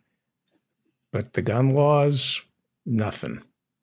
And look, 159, there have been 159 mass shootings. Three months aren't even over with yet. Right. And a mass shooting means that more than four people are shot and some are dead. So, wow, what are we talking about? The unusual thing here is it was a woman and they shot her dead uh, when they got there. They're not going to find out why she did it by just shooting her in the knees or with a tranquilizer gun, which would make sense because you could find out what were you doing. But also, shootings, which are so frequent here, are 98% male. And in the other cases where women were involved, they were accomplices with their boyfriend. So this is also a unique case in that a woman was involved. We don't know what her problem was with the kids and teachers at that Christian school. And we'll never know because the idea of just going in and killing her is not useful. You have to find out what she was doing, why she was killing people and children. And it means that, you know, I remember reading that elementary school parents, one of their fears, 50% of them are afraid that their kid will get shot at school. Right. Because there have been enough school shootings that you're really scared, like Uvalde, you know, that's 22 kids dead, that it's so out of control and people are so angry and so armed and the corruption is so obvious. You know, the one bill that Santos, um, the notorious liar, sponsored was making the AR 15 automatic rifle the all American gun. Well, okay, you know, the place is really breaking down. When you have a district attorney investigating Trump and then you have threats and pictures of the ex president threatening Alvin Bragg with a baseball bat. Wow. That's what we've come to. There we are in Ukraine saying we are the democratic force. It doesn't look very good. And there were, I couldn't get over that this is the 159th shooting right. so far. And there's only three months. Just we haven't even finished the third month of the year. Right. How important is Trump to you? Is it a story that you obsess on, delight in? Do you fear Trump? Are you amused by him? I'm horrified by him because it shows the appeal of fascism in the United States. That people's cynicism and rage is so great that they just want to destroy. Destroy the law, destroy the presidential office, destroy our trust in government and that he is obviously an outlaw and they want to destroy lest he get caught and jailed like anybody else who's done those things. Well, not like anybody else. Rich people have a much easier time, and he's been committing crimes for years. But still, it's it would be very important, even on the sex abuse stuff. The, the big cases that they've gotten have been two black guys and a Jew. Weinstein and um, what's his name? Cosby. Jeffrey Epstein. Well, that's another Cosby. One. Cosby. Jeffrey Epstein. Weinstein, right. Epstein, Cosby. Right. And um, who am I missing? R. Kelly. Who? R. R. Kelly. Kelly. Right. Black. Yeah. And that of the whole monstrous Epstein rapes, they killed him but Ghislaine is the only one in jail, the woman. Right. And Les Staley, president of Barclays Bank, he did lose his job as president of the bank when this all came out. Aaron Black didn't lose his job as head of global financial management. Alan Dershowitz is still there. Les, Mo- Les Moonves, the chairman of CBS, had to step down. He was deprived his his know, job, his big uh, job, but and his big bonus, which suggests that an internal investigation shows that he is a rapist, and yet right. because he was the head of CBS, he was able to tamp down the. There's evidence now that he was tamping down these police reports. That's right, and the same thing with Roger Ailes. That mm-hmm. they, find, I'm glad they do catch the people. I'm glad Weinstein is in jail, and I'm glad that Ghislaine Maxwell is in jail and that Cosby and R. Kelly are in jail. But well, Cosby was released on a technicality. Yes, but he was in jail for a bit. But yeah. the ones that only the only ones that end up in jail are Jews and black people and women. Right. It's, you know that's that's also indicative of what's happening. Right. And since Trump is neither, there's a lot of talk about, you know, people letting him off, which would be a disgrace, a national disgrace. The whole conversation is a national disgrace. And the fact has, that it's even the fact that he has been that he hasn't been arrested yet, not just by Alvin mm-hmm. Bragg, but by anybody going back. He should have been arrested 40 years ago. Of course, he should have for real estate fraud. Yeah. And also that his wife suddenly fell down the stairs a month before her non disclosure contract was over. His ex wife, Ivana, and is buried in a nondescript cemetery, not a, even a cemetery. She has a little tiny plot in one of his golf courses. Whoa, that sort of smelled. Suddenly she fell down the stairs. Nobody I didn't know that her non disclosure agreement expired. It was about to expire in a month or two. And she had said during the divorce that he raped her. That's right. And she was about to expire on her non disclosure course, and he probably made her expire early. That there is, you know, nobody looks into these things. Nobody has looked into the 85,000 migrant children that are missing from the records. Right. That have been sent out to work in factories and be exploited and have their money taken and be sexually abused because it's cheaper to just let them go and there's no accountability at the top. The, thing, the thing that people need to understand. I think you understand the abject cruelty venality of these people. I was reading about the separation of the migrant kids from their parents when right. Jeff Sessions was the attorney general. He ordered it. Donald Trump demanded it. They delighted in it. They they acted as though it was a mistake that it was done initially during the Obama administration That when the reaction, when everybody was so horrified by it, they all said in the Trump administration, yes, well, you know, change the law and we won't do this. And yes, it is appalling, but they wanted it. They delight it. They delight in the cruelty. And we can't understand that. We don't understand how much fascistic. It is, it's fascistic to to do that to people. And you know, 85,000 children are missing and those are a lot of them are children who came alone because their parents would be sent back. And then they're immediately exploited. Middle school children are the most exploited. The New York Times has a whole set of articles that are very good on child labor.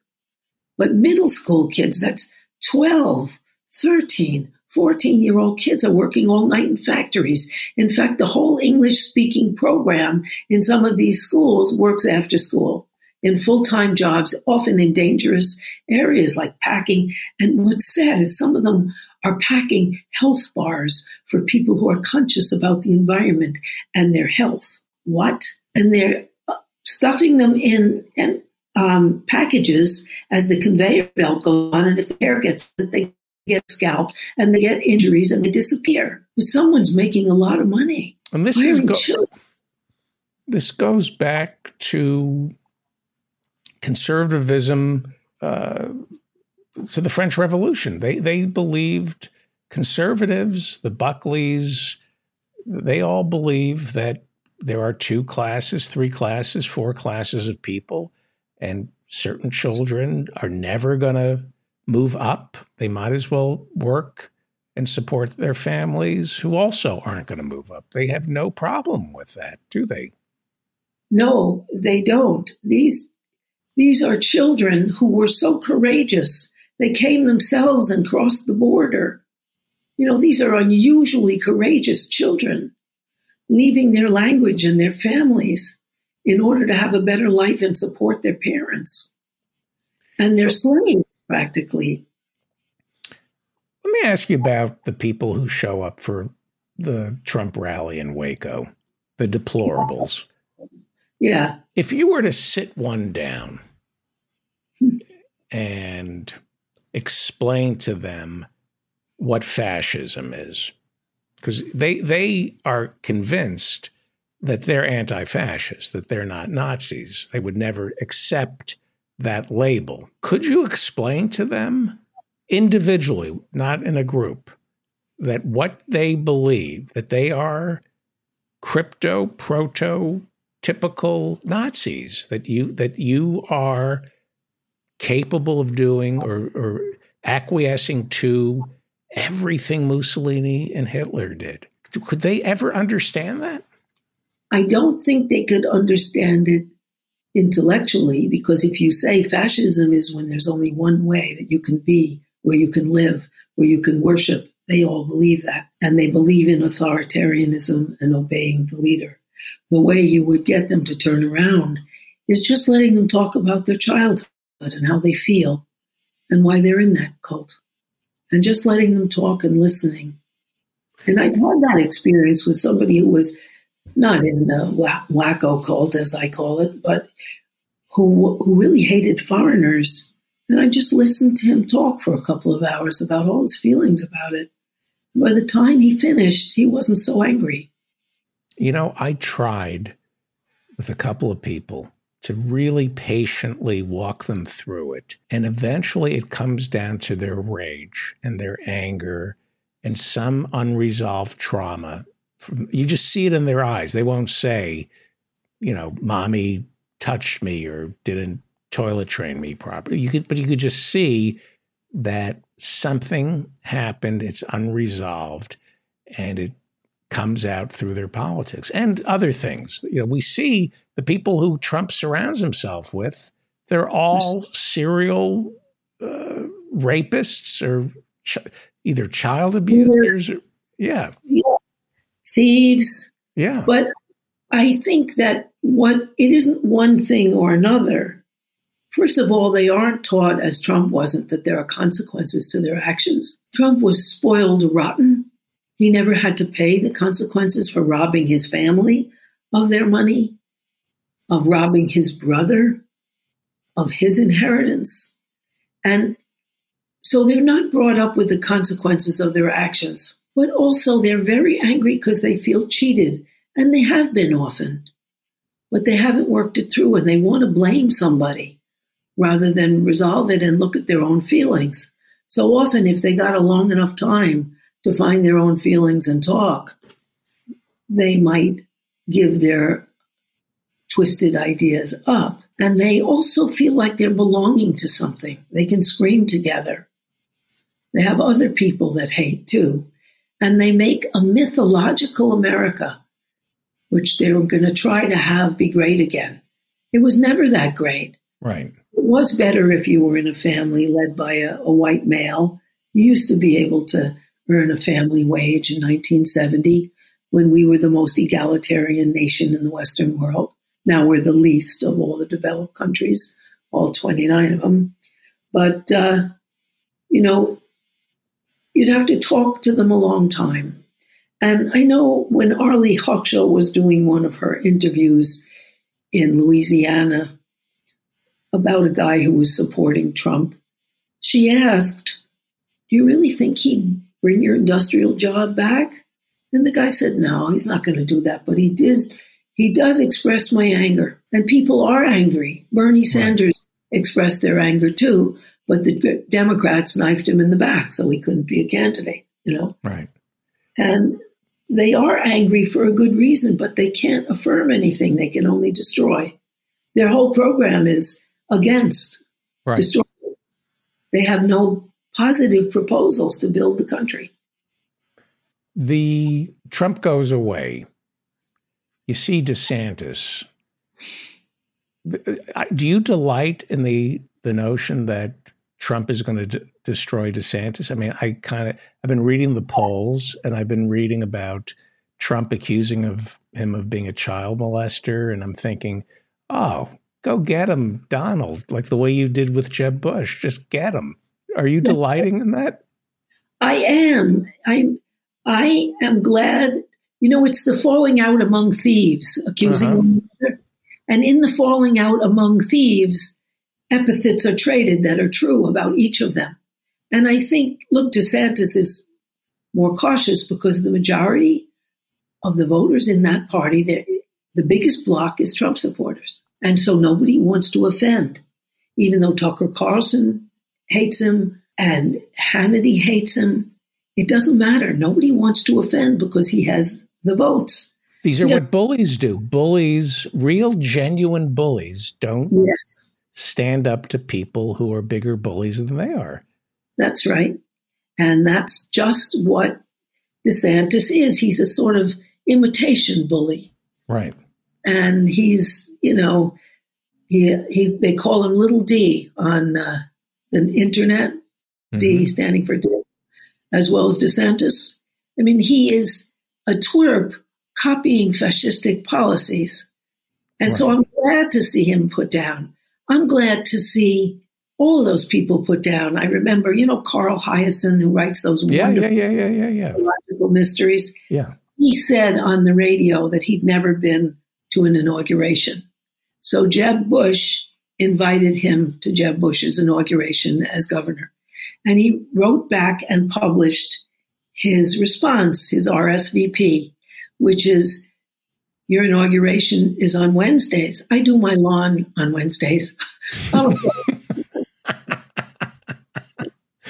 You know, yes. it is no small achievement that Donald Trump destroyed the Bush name in 2016. He so, did. It's the falling out among thieves yeah. who are all accusing each other, and it's all true. Yeah. And so it's always interesting. And that's what they are a falling out among thieves. We love you. Next week, Dr. Harriet Fraad is the host of Capitalism Hits Home. It's not just in your head. You can listen to her here in New York at WBAI. Plug away. Who are your co hosts? My co hosts are Ikoi Hiro and Liam Tate. Liam Tate from England, Ikoi Hiro from Japan and from California, and me. And um, I'm on BAI at 6.30 every time it, the program isn't usurped by some special fundraiser or whatever, 6.30 on Tuesday nights. And Malachy McCourt is in hospice. Do you know? Do you know Malachy over WBA? He is. Yeah, I know he is. I don't like him so much as his brother, uh, Frank. His, po- his politics were right. Yeah, they were much more braggadocio about his alcoholism rather than recognizing how sad it was. You know, right. and he's much less compassionate. Oh, okay. Anyway, uh, I love you. We love you. We'll see you next week, I hope. Oh, yeah. Okay, good. Thank you. Great Thank job. Bye bye. Bye bye.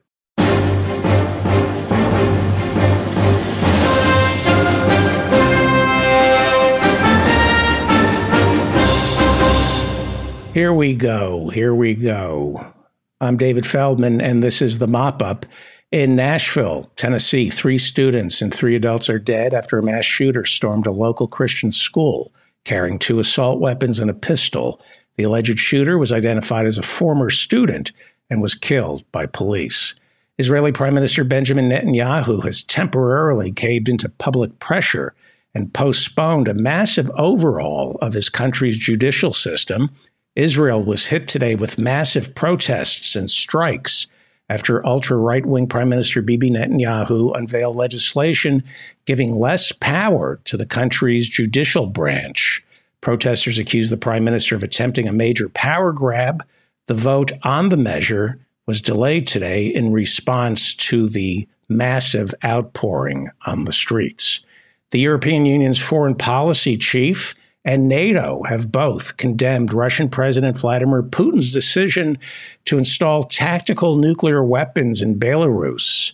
In a statement this morning, the European Union called it, quote, an irresponsible escalation and threat to European security.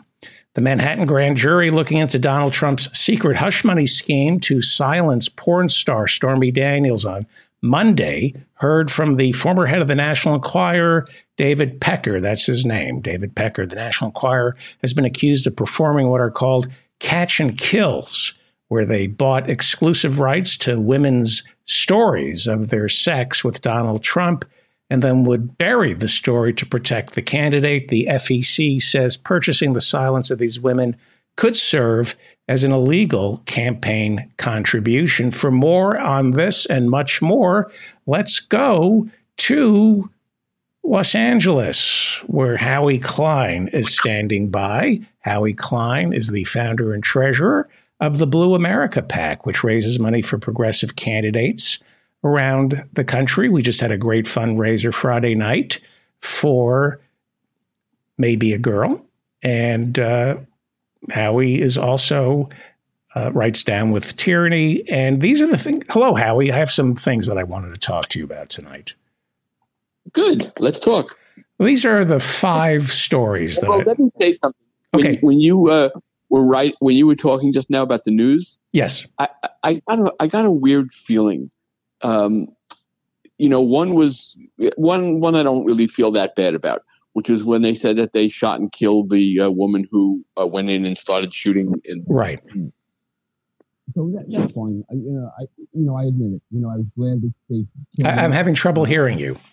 I said I was glad that they killed her. Right. Um, okay. So, but the thing that I, I had a little bit more trouble with was I felt a little kind of like relief that it wasn't a public school. I don't want to say the other part of it, but I think it's obvious. But I did feel like um, I was glad that it wasn't a public school that that uh, where where, the, where those six people were killed. Anyway, that in was Ten- something in- that in- happened In Tennessee, where in, in Nashville. Yeah. yeah, where they're passing more anti-drag, anti-LGBTQ laws than in any other state in America. Yeah, and and you know, there's a when you look at who to blame for all this stuff, like who's the real villain. Uh, it, to me, it's the evangelical movement. So, to, you know, to tell me that you know, uh, you know, a, a couple of hundred thousand evangelicals were killed, I, I, you know, I hey, you know, what a shame people got killed. Yes. No comment from from me. Uh, I didn't make one either. You didn't make one either. You did not make one either. Here are the stories I want to talk to you about. What I've been going through Down with Tyranny. Everybody should read Down with Tyranny. You're such a great writer. These are some of the stories you wrote about in the past couple of days. Brilliant piece on the Republican Party's war on education, dating all the way back to Edmund Burke, the the totemic pillar of conservatism. If we have time for that, I hope we can get to it. You also write about Republicans carrying the water for Donald Trump by proposing legislation that would strip local and state prosecutors from being able to prosecute former presidents. An incredible story over at Down with Tyranny. If we have time, I'd like to talk about TikTok. Should Democrats support banning TikTok in America? I don't think so. And this year, Virginia goes to the polls, and you you interviewed a woman uh, who's running for a delegate in Virginia. I think she's already a delegate there, and she uses No, no, no. She's not a delegate. She's running for delegate. Uh, Jessica Anderson, and we should definitely have her come on. She's amazing. right. and a, a a social media influencer. And I've never met anybody who uses uh, TikTok uh, uh, more and better as, as an organizing tool. She's just amazing. I mean, she, this is going to be someone who wins because of Tik- TikTok. Right. So of course, I asked her to to uh, write me a guest post about uh, about how she felt about what was going on uh, with TikTok. And instead of me discussing it, we should we should invite her to come on the show and talk about it if, if you want. If that's a, sub- a subject, I would love that. She she's amazing. I mean, Jessica is an amazing woman.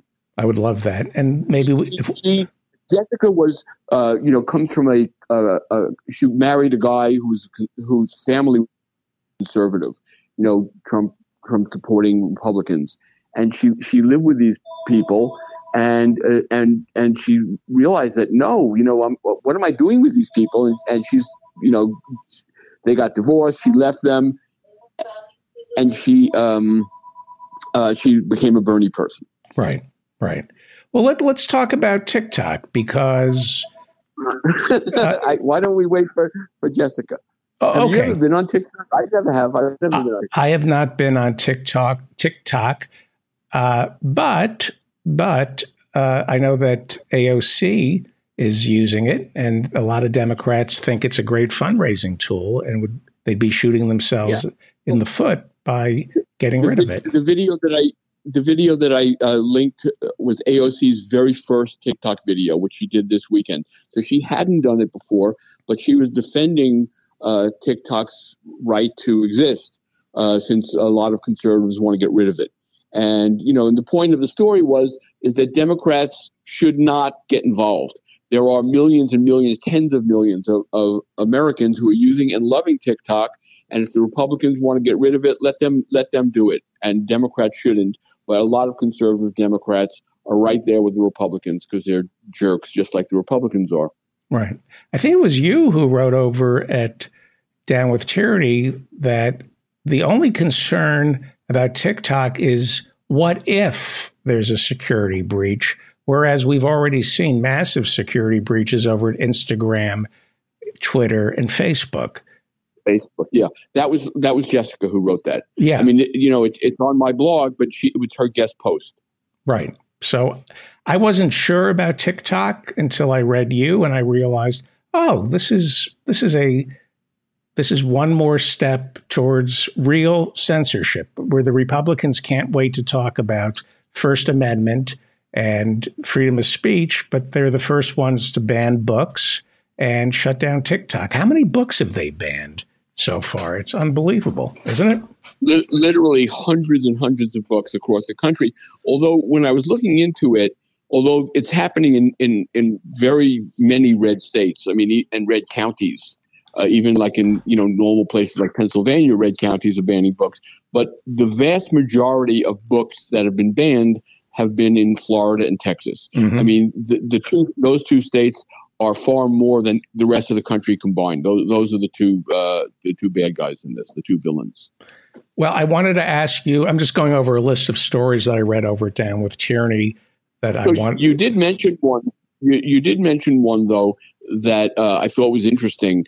Uh, that I thought would be interesting for our listeners. Okay. And and and this is about uh, I, I, think this it started when I started writing it.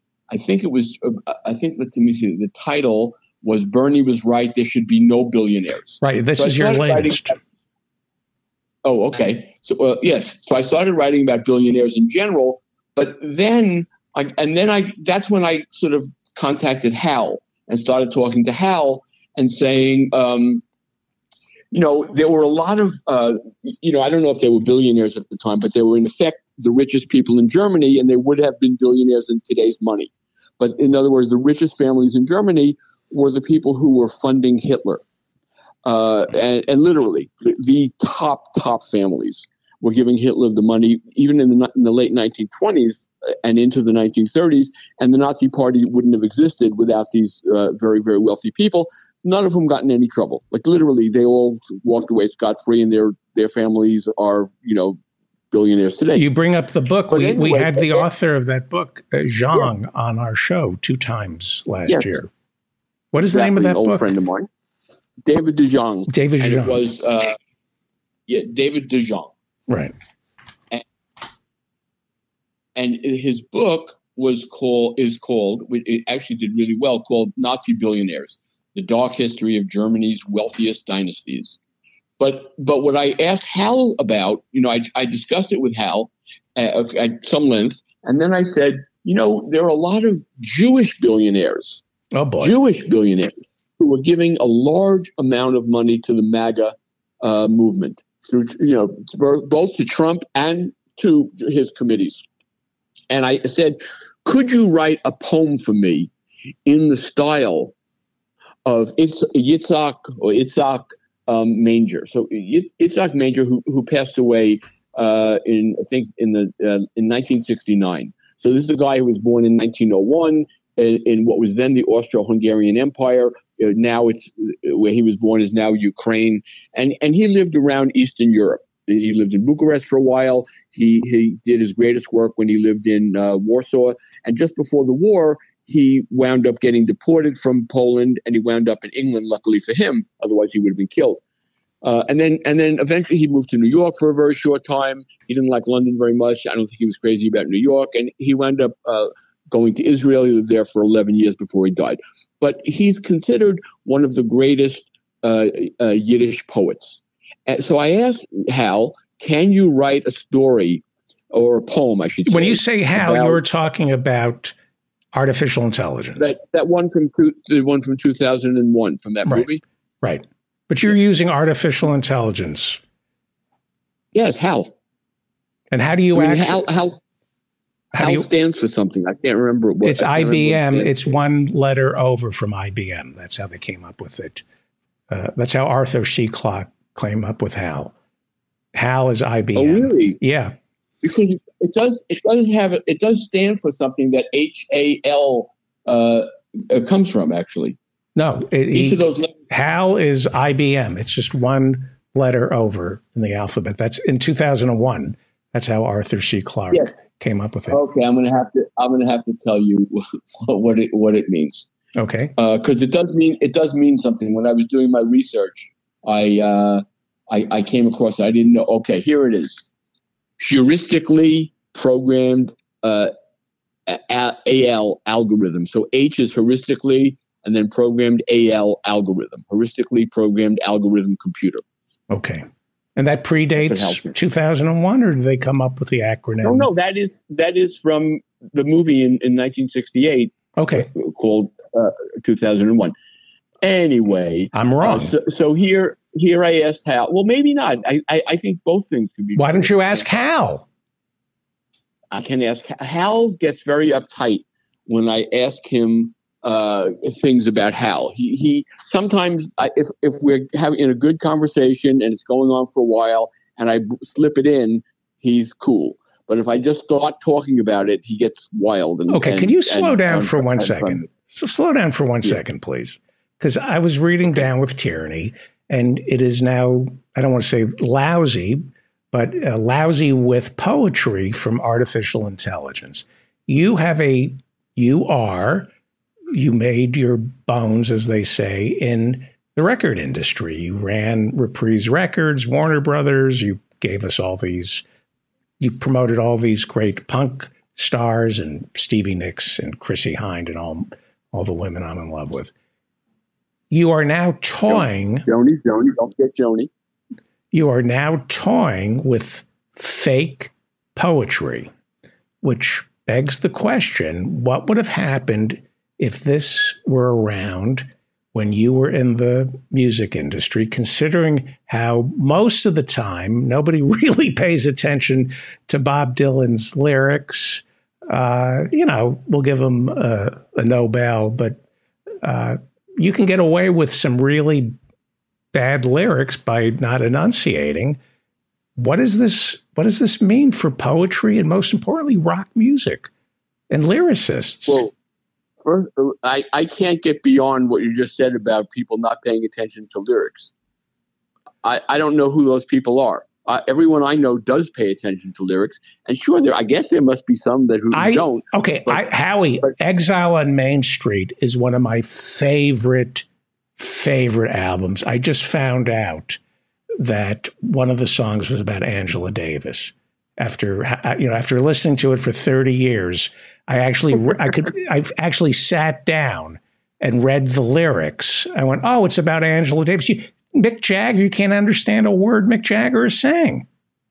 Yeah, but I mean that's the reason why, at least when we were kids, we had albums, and they very often would include the lyrics on in the on the uh, in But- the sleeves. but oftentimes they want oftentimes they want the it, it to be more chant like without you knowing what the lyrics are i even think john mellencamp admitted that sometimes it's better if you don't know what the lyrics is because your br- lyrics are because your brain fills in fills it in for you and it becomes what you want it to be i don't think Well, lyrics the, the meaning the meaning can uh, be what, whatever you want it to be, but a good a good uh, writer does want you to hear his lyrics and interpret it the way you want to interpret it.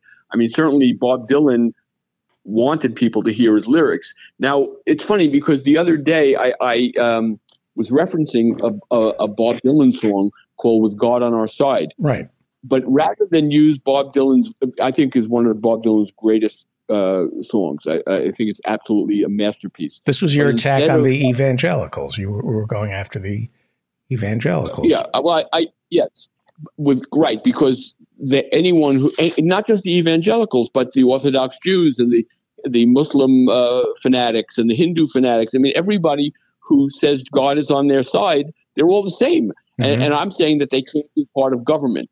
That the, these people are insane. They can't be part of government, and any government that they're part of turns into a fascist authoritarian regime, whether it's in Israel or in Iran or in India, in, in Modi's case, wherever they are.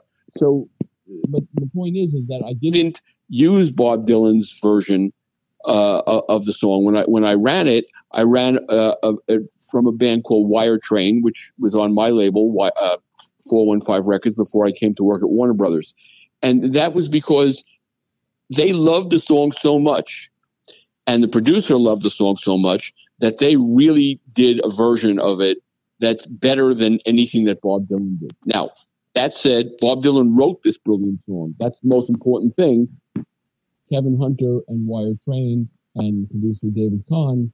For some reason, you're you're going on. You're. It sounds like you're underwater. I don't know why. I'm now you sound good. Thing. Now you sound good. I wonder if I was t- I was touching a uh, a microphone. I have a new iPhone. Yeah, yeah. So maybe I, I, I it's a microphone that I was not uh, that I was like pressing up against. It's the best anyway, you've ever sounded, by the way. Good. So so anyway, we're we're going off from one tangent to another. But what I was trying to get to is, I, I mean, you asked me an interesting question about uh, the efficacy of Hal uh, doing poems, and you know, uh, just when you called just now, I was writing about how I'm not satisfied with a couple of things he did for me. Uh, and, and reason I'm not satisfied because I know these artists personally and I know their work really well. Lou Reed and his wife, Lou's dead, but his wife, uh, Laurie Anderson. And I asked Hal to write for me songs that they could have written about the MAGA movement had they written about the MAGA movement. And I asked him to write the Lou Reed song in the style of um, the Velvet Underground, and to do and to do a, a, a Laurie Anderson version. And he did, and they were okay, but they, they that was not a song that Lou Reed would ever have written the way he did it, and certainly not Laurie either. So it, it's imperfect. And you know, in terms of professors grading work that's done by Hal, any professor who can't read this stuff and know that it's not that it's written by Hal is uh, is an idiot and shouldn't be a professor anyway. So most but professors of, won't be able to tell the difference. Well, you could be right. In terms of Itzhak uh, Manger, he didn't write in English. He only wrote in uh, in Yiddish. So I I'm not familiar with his work. And when I asked uh, Hal to do this very specific task of of it, writing a poem that would warn Jewish billionaires not to give money to Trump and not to give money to the MAGA movement, I thought he did a good job.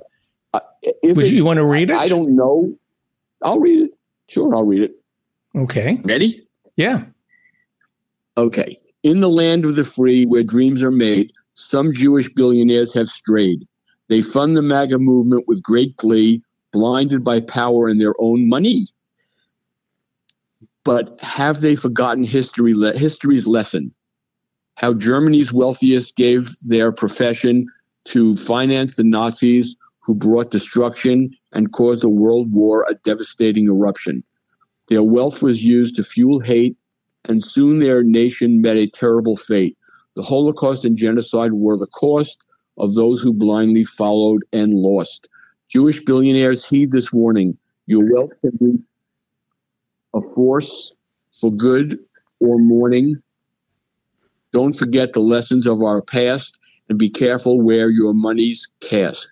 For those who ignore the past guidance will only lead to their own downfall and demise. Let us use our wealth to build a better tomorrow and not repeat the mistakes of sorrow. So, the, and the reason that I well, I, I just want to point out that that's that's not that's uh, an anti-Semitic AI. That's Heil, not Hal. He went to the, the, the uh, he went to the wrong one. Of the, one, one of the reasons why I, I I got into this today was because do, do you know who Robert Kraft is? He, he's a, yeah. he's a Jewish uh, multi-billionaire. He owns the Patriots, the Boston football team, and, and goes he's, to he's massage Trump, parlors. He, yeah, he does go to massage parlors. He's a although that's been erased from the memory bank. He um, he's a Trumper and he has given millions of dollars to Trump and the MAGA movement. Uh, he also gives to Democrats, usually very conservative ones. But he is definitely a Trumper without any question. Well, as of tonight, he is spending $25 million in an ad campaign uh, that's going to run for the first time on The Voice tonight. And he expects that every American, I don't know how he expects this, but he, expects that every American will see one of these six ads 10 times over the next six weeks. And these are ads that are trying to uh, combat anti Semitism. Well, how did this anti Semitism blossom in the United States in the last two years to such a big extent? Because people like him gave so much money to the MAGA movement, which is the most anti Semitic movement in our in contemporary America. So, uh, so that that was what inspired me to discuss this with Hal and to get him to write that little poem that I just read. Mm-hmm. And I, I, don't feel I gave it justice in, in the read. I'm sorry. Well, my mind is spinning. You got you got me going off in two separate directions. One, I want to stay oh, good. You with do that to me. The artificial intelligence, I'm fascinated by, but I find it very haunting.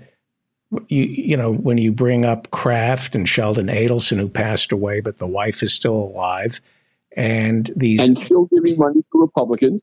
Uh, these ultra orthodox Jews who are as bad as the evangelicals when it comes to their support and bigotry and yes, they're menace. exactly the same as the evangelicals. They're the same, and the same as the Taliban, and the same as the nutcases in uh, uh, in India that stop trains and kill all the Muslims on the trains. They're they, these are all crazy people. And we're seeing it with Netanyahu in Israel, who here's a man, Netanyahu, the current prime minister, who has made his bed not just with Donald Trump, but with Viktor Orban in Hungary, who's an anti Semite, who, when you say George Soros, you're saying Jew. Uh, Bibi Netanyahu is making making uh, his bed with anti Semites, people who would march him into an oven. What is he thinking? Is he that stupid, or does he have some plan that doesn't how do you explain the stupidity of these far right Israeli leaders? I think, I think, in the case of Netanyahu, it's it's just a survival instinct. He is on the verge of going to prison, and he'll do anything to keep himself and his wife out of prison. He's a criminal.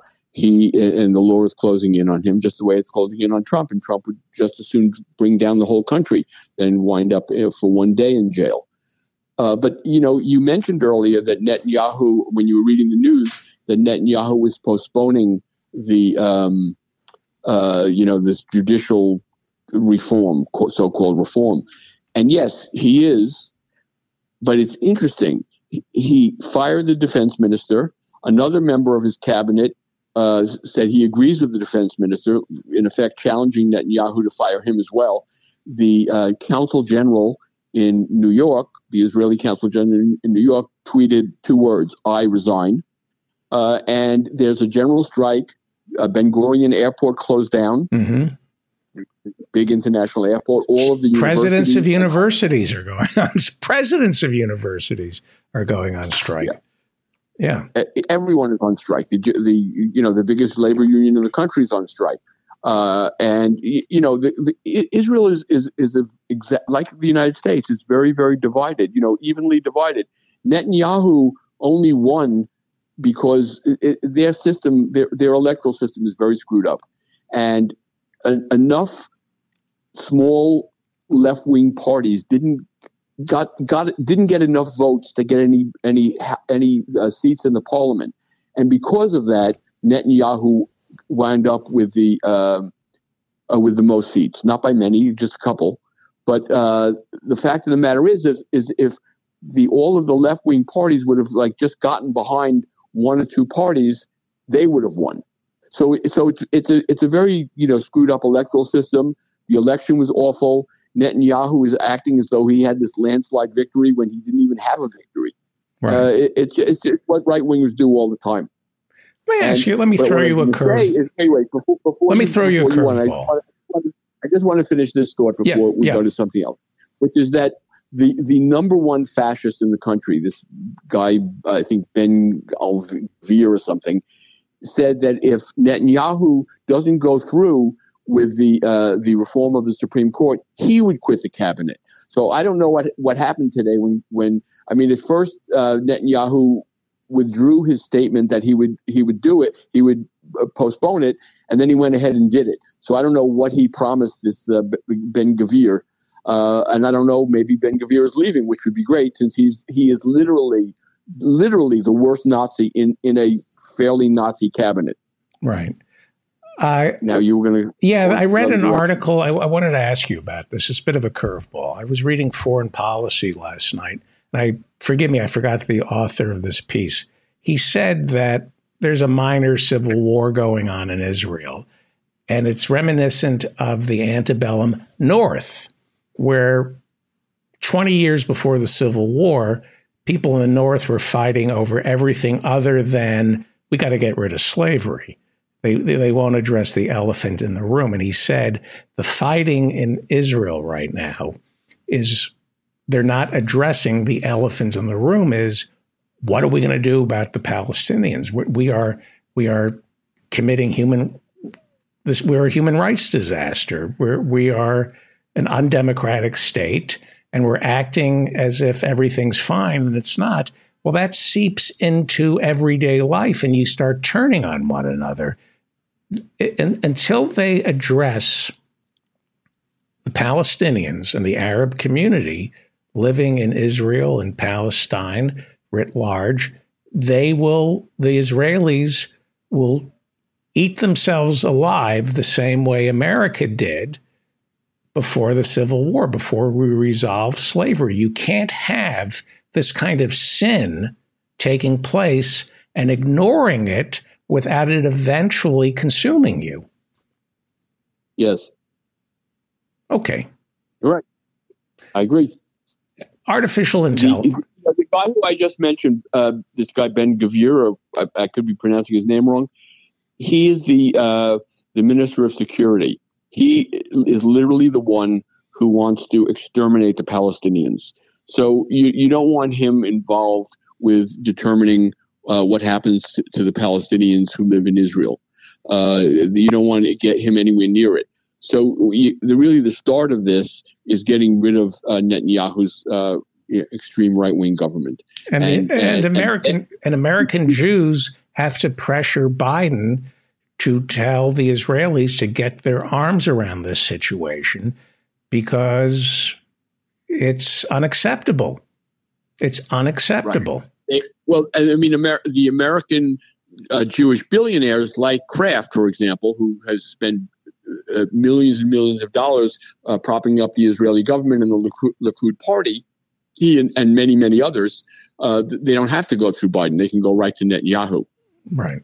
Um, but and, and there's some of that happening now. But remember, the Republican Party is is AIPAC. There's uh, you know there's no there's now no difference between AIPAC and the Republican Party, and you've got you know so many Democrats, probably more than half, who are, are also enthralled to AIPAC, including Hakeem Jeffries, the head of the uh, and uh, Chuck Schumer.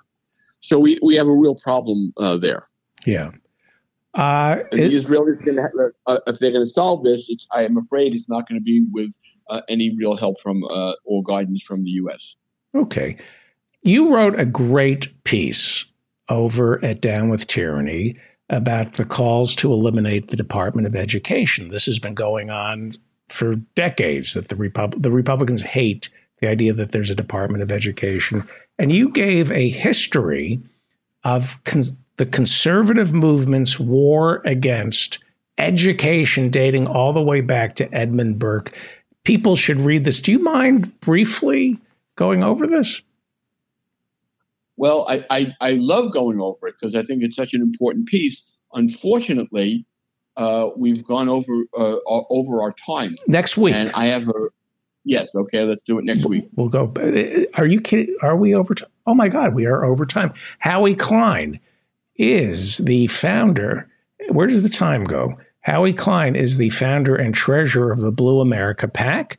He raises money for great progressive candidates like Maebe A. Girl, who we did a benefit for Friday night. Hopefully, we'll do one again. And read him right now. Go to Down with Tyranny and read these stories we've been talking about. Follow him on Twitter at Down with Tyranny. Thank you so much, Howie Klein. Thank you, and and I think it's worth uh, telling our, our listeners that we we raised a significant amount of money for Maebe A. Girl when you did what is that thing called that you do that office hours. office hours. Office hours. Yes i mean Maebe was like thrilled. Right. Fantastic. We'll do it again. Good. Thank you howie. Okay. See you soon. you. see you next week i hope. Bye. that is howie klein over at down with tyranny. Read him all the time over at uh, Down with Tyranny. He is a uh, national treasure. And please like this episode. If you could do that for us, it helps. There we go. I'm trying to lower something here. Uh, yeah, like this. And the only reason you're listening to me right now is because somebody copied and pasted the link to this episode and shared it with you either through email or via social media. So if you enjoyed Howie Klein and you think other people could learn from him, please uh, copy and paste this and share this. It's the only way anybody has discovered this show. We're not part of any network. Uh, nobody in power is helping us. Uh, once again, thank you to everybody who showed up for office hours Friday night anybody who donated gets a what is it? Stay strong and protect the weak bumper sticker. Anybody who donated to Maebe A. Girl gets a stay strong and protect the weak bumper sticker. We do office hours every Friday night at 8 p.m. Eastern. I'm there from 8 till 9:30 and I make myself available to all the listeners who want to talk about anything.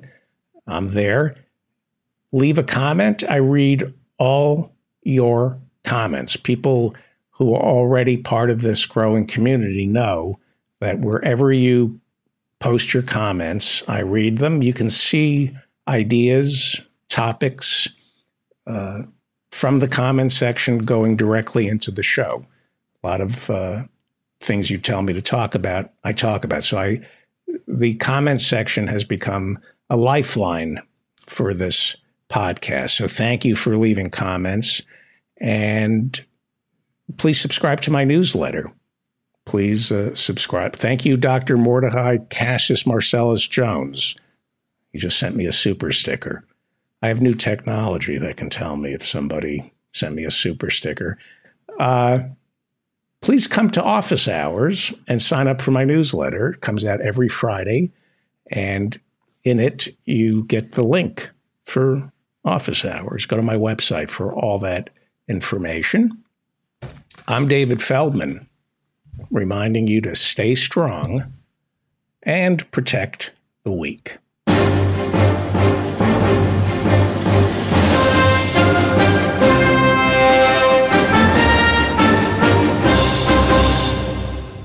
All right. All right. Hey, I want to thank everybody for showing up for Friday's big fundraiser for Maebe A. Girl. Thank you. We had a nice turnout and we raised some money. Thank you, Howie Klein. Every Friday night, we're going to be doing either fundraisers or lectures at office hours. Go to my website for a link. I'm David Feldman.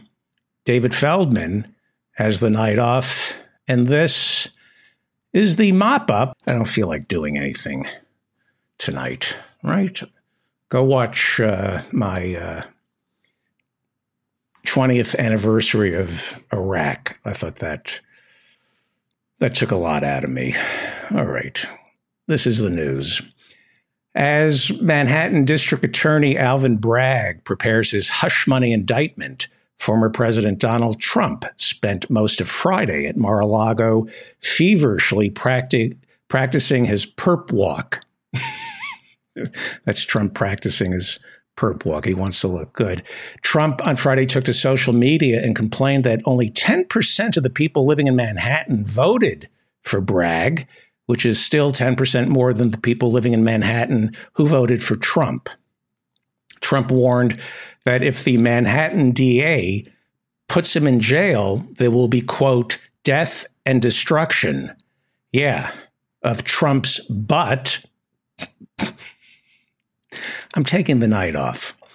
Uh, you know, oftentimes white people, white people, oftentimes white people sent to prison run the risk of being forced to join a white extremist Nazi gang. Luckily, Trump doesn't have to worry about that since he's already a Republican. Since there was no arrest this week, Trump was able to appear at his big rally in Waco, Texas, Saturday night. Here we see MAGA supporters in Waco lining up early Friday morning just to get a good seat from uh, for Trump's big speech. They're, they're, just look at all those Trump supporters lining up to to see to see him. Wanting wanting to savor his 15 minutes of fame, Manhattan District Attorney Alvin Bragg walks the more fashionable streets of New York City's Upper East Side, approaching attractive women with, Hi, I'm Manhattan DA Alvin Bragg, and right here in my breast pocket is an Alvin indictment for you to meet me for drinks at the Carlyle in 15 minutes. He carries an Alvin indictment to pick up women. Clearly unnerved by indictments pending in Manhattan, Georgia, and Washington, D.C. Donald Trump kept interrupting his speech in Davenport, Iowa, by pointing to members of the crowd and shouting, Are you a process server? How about you? Are you a process server? How about you? No, no, the ugly one. No, no, the other ugly one. Are you a process server? No, no, not you, the ugly one sitting next to the fat one. No, not the fat one. Okay, you see that row of disgusting pigs? No, not that row of disgusting, morbidly obese pigs. Okay, you see that row of horse faced dogs behind the row of saggy old people in front of the row of flatulent, greasy, toothless cretins? Are you a pros? Forget it. Arriving at the second floor to step out, Senator Elizabeth Warren was ambushed by reporters demanding her response to Senator Lindsey Graham's allegation that she was the one who just passed wind in the elevator. As usual, Fed Chair Jer- Jerome Powell can't remember if raising interest rates is good for inflation and bad for unemployment, or good for unemployment and bad for inflation. After announcing his ninth interest rate increase in a row. Fed Chair Jerome Powell slinked out in shame after his press conference turned hostile when he began reading the first three chapters of Indigo Kiss, a 19th century romance novel he's working on that takes place in the antebellum South.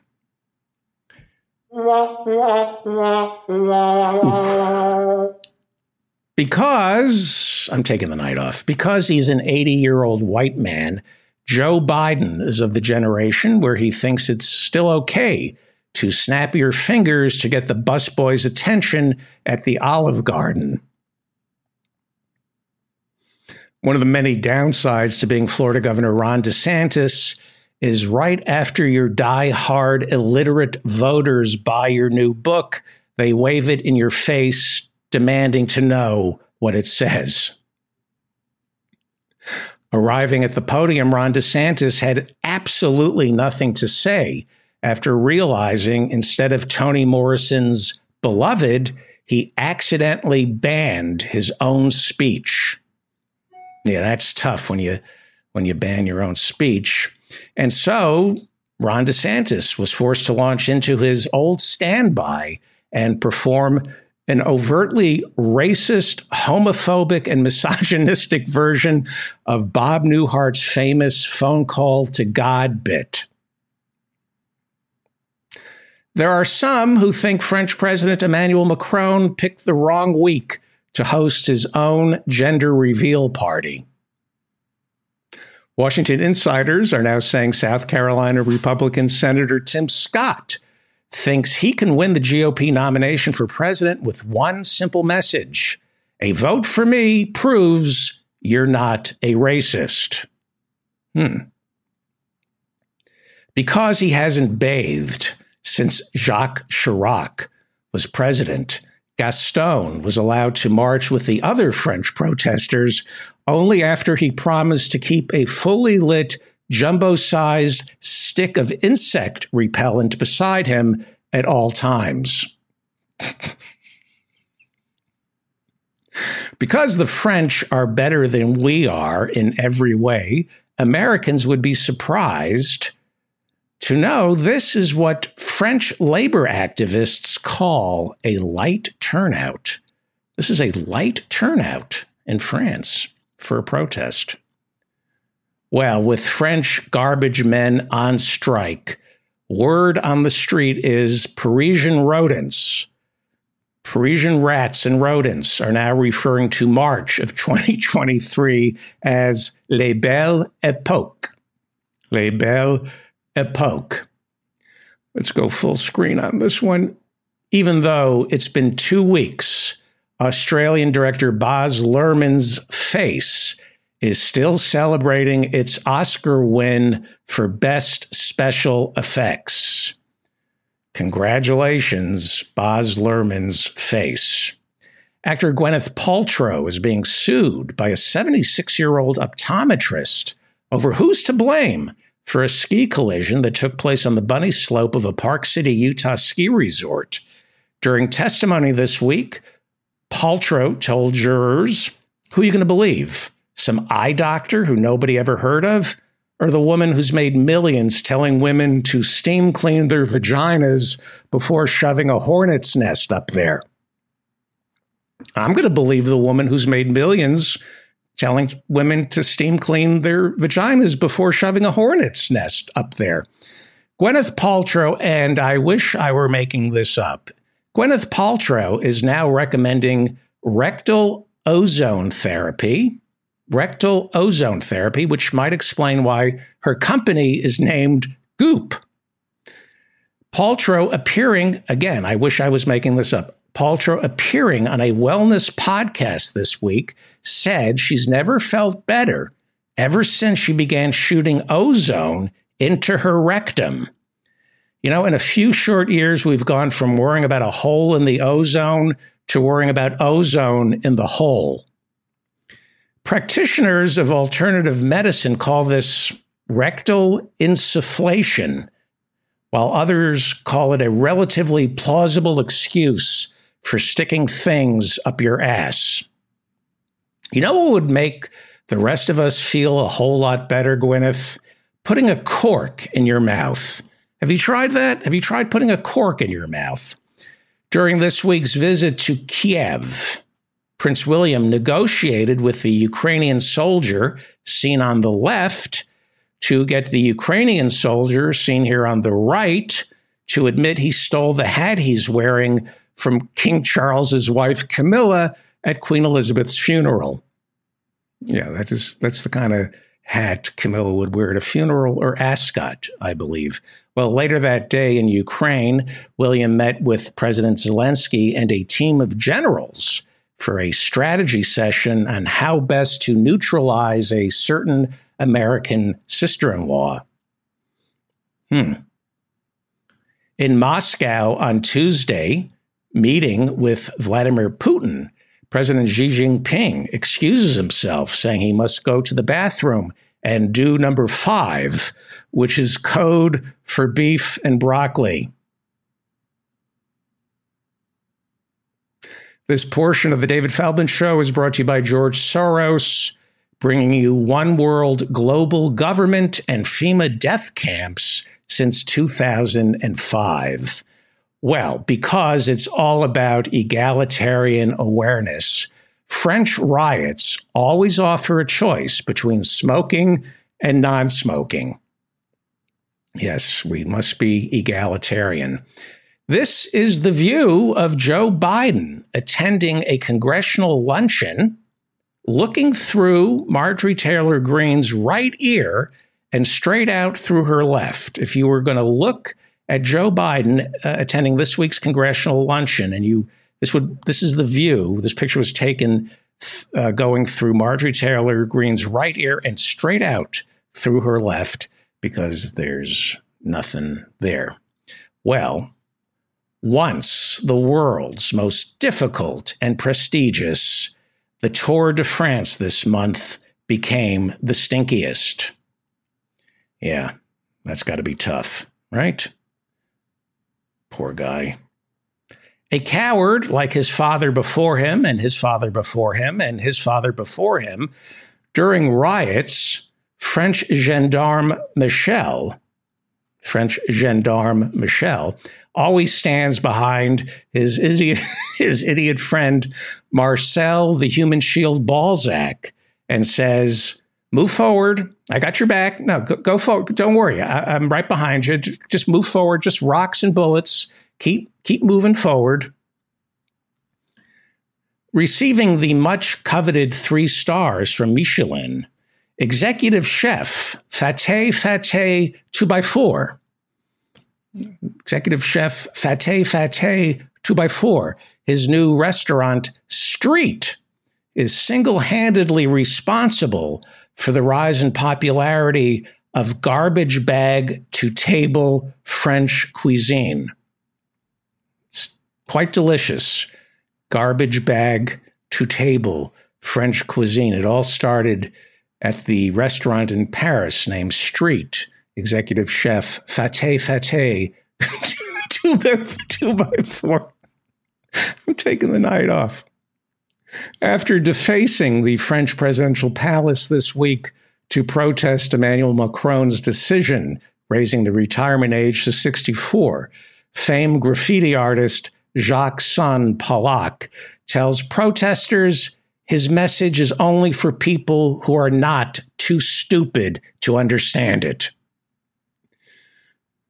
Some tickets to see Bruce Springsteen in Buffalo are now selling for $5,000 apiece.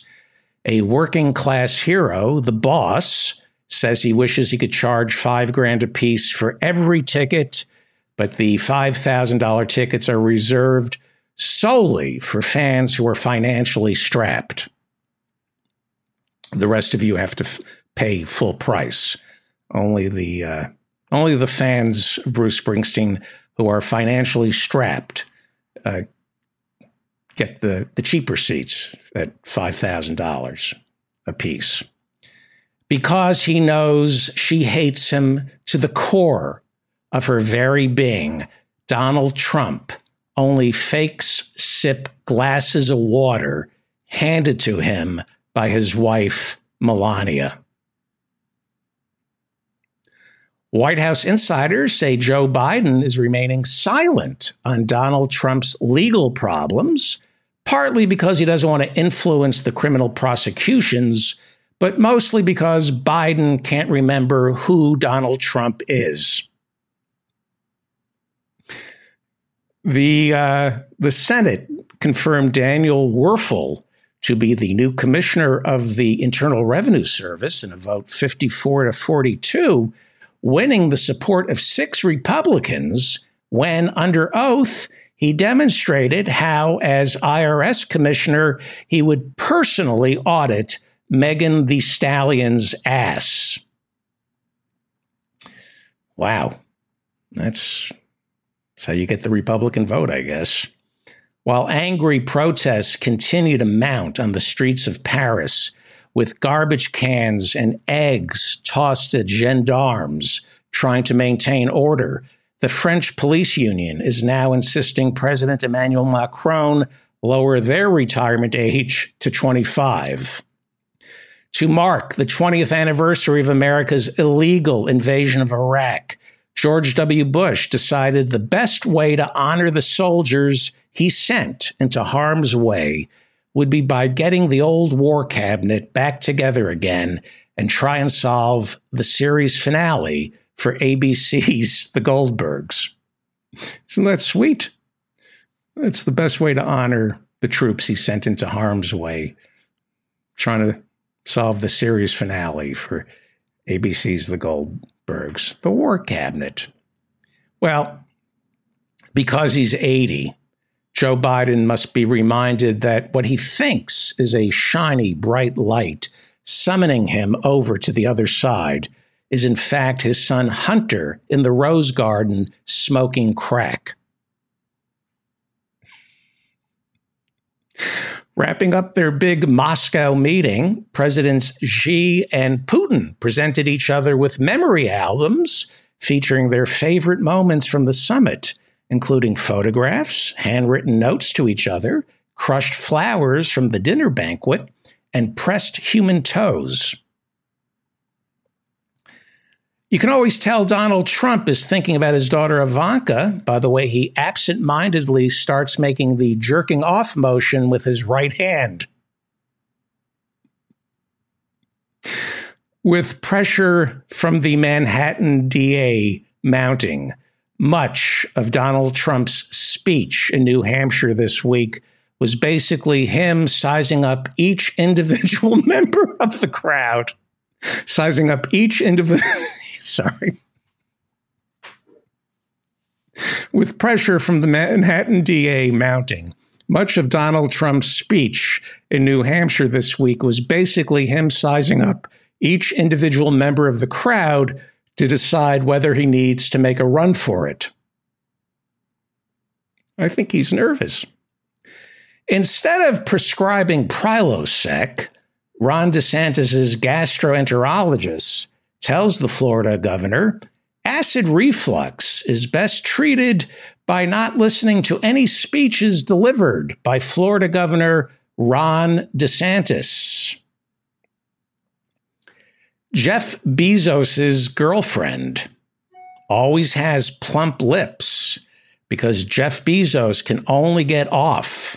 He can only get off by watching as she repeatedly sticks her face inside a hornet's nest while screaming in agony. Well, some public speakers, when they get nervous, like to imagine the audience completely naked.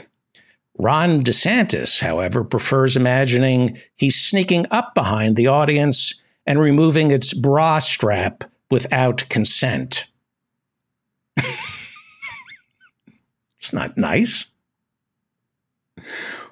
watching footmen scurry about, satisfying his every desire. At age 74, King Charles III can't help but imagine how much better life would have turned out for him had his dear mama dropped dead 50 years ago. Meanwhile, Charles announced he was postponing a planned visit to France due to the ongoing protests. King Charles was hoping for a quick meeting with President Emmanuel Macron, and then he planned to drop by the Parisian tunnel, made famous by Dodi and Diana, where Camilla and he liked to fornicate.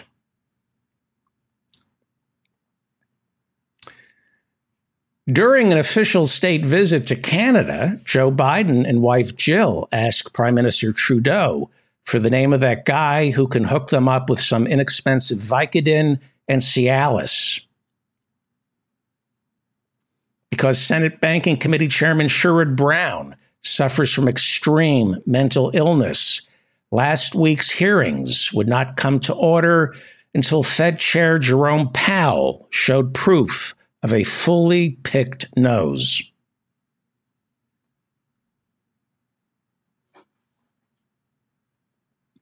Russian President Vladimir Putin announced today that he struck a deal with Belarusian leader Alexander Lukashenko, in which Russia would agree to deploy tactical nuclear weapons inside the Belarusian borders if Lukashenko would agree to stand seven inches shorter. A high school principal in Florida was fired after parents complained sixth graders were shown a picture of Michelangelo's David. Parents weren't upset by David's junk. Instead, the Florida parents were horrified that David is depicted holding a slingshot instead of an assault rifle. That would upset the people of Florida. Gordon Moore, the philanthropist and founder of computer chip giant Intel, passed away this week at the age of 94. And I believe we have an exclusive photo of his coffin. Yes, uh, you know it's uh, Gordon Moore's coffin because uh, right there it says Intel inside. I've been David Feldman, taking the night off. Not in the mood to do anything tonight. Uh, please like this video. It was kind of lazy, but fun. Saturday night. And what else do you need to do? Subscribe to this channel, like and subscribe to this channel, please. It helps, makes me happy. And most importantly, leave a comment in the comments section down below. My regular listeners know that my show is shaped by your comments. I read them. And the only reason you're listening to this show right now or watching this show is because a friend of yours had the the wherewithal to copy and paste the link to this to an episode and either share it via email or on social media. If you want to help me, if you want to thank me for this show, the best way to thank me is by copying and pasting this episode. I'm not sure you're going to want to with this one. I kind of took the night off tonight. Uh, but uh, if you enjoy any of my episodes, please copy and paste them and share them with your friends. Nobody is uh, promoting this for obvious reasons. And I read all your comments. You can tell that I've read your comment. There'll be a heart next to it. Thank you for your comments. Please like this. Please share this. Please subscribe to my channel. And please subscribe to my newsletter by going to davidfeldmanshow.com. My newsletter comes out every Friday and it contains the link for office hours. We do office hours every Friday night from 8 till 9:30. I make myself available to all my listeners from 8 till 9:30 Friday night at 8 p.m. Eastern. And if you want to talk to me, if you want to make some suggestions, and we'll have some guests. I think the Reverend Barry W. Lynn, we're not confirmed, but I think the Reverend Barry W. Lynn will be there Friday night to launch his new book. And uh, maybe Professor Adnan Husain will be talking with them. And I think we'll do a recording session for the podcast Friday night. So if you'd like to watch how we record the podcast, come by. Thank you for coming by Friday. Uh, last Friday, we raised uh, some money for Maebe A. Girl. Thank you for donating. And the people who were there and donated to Maebe A. Girl, who's running for California's 30th congressional district, they all got a Stay Strong and Protect the Weak bumper sticker. Well, they're going to get one mailed to them.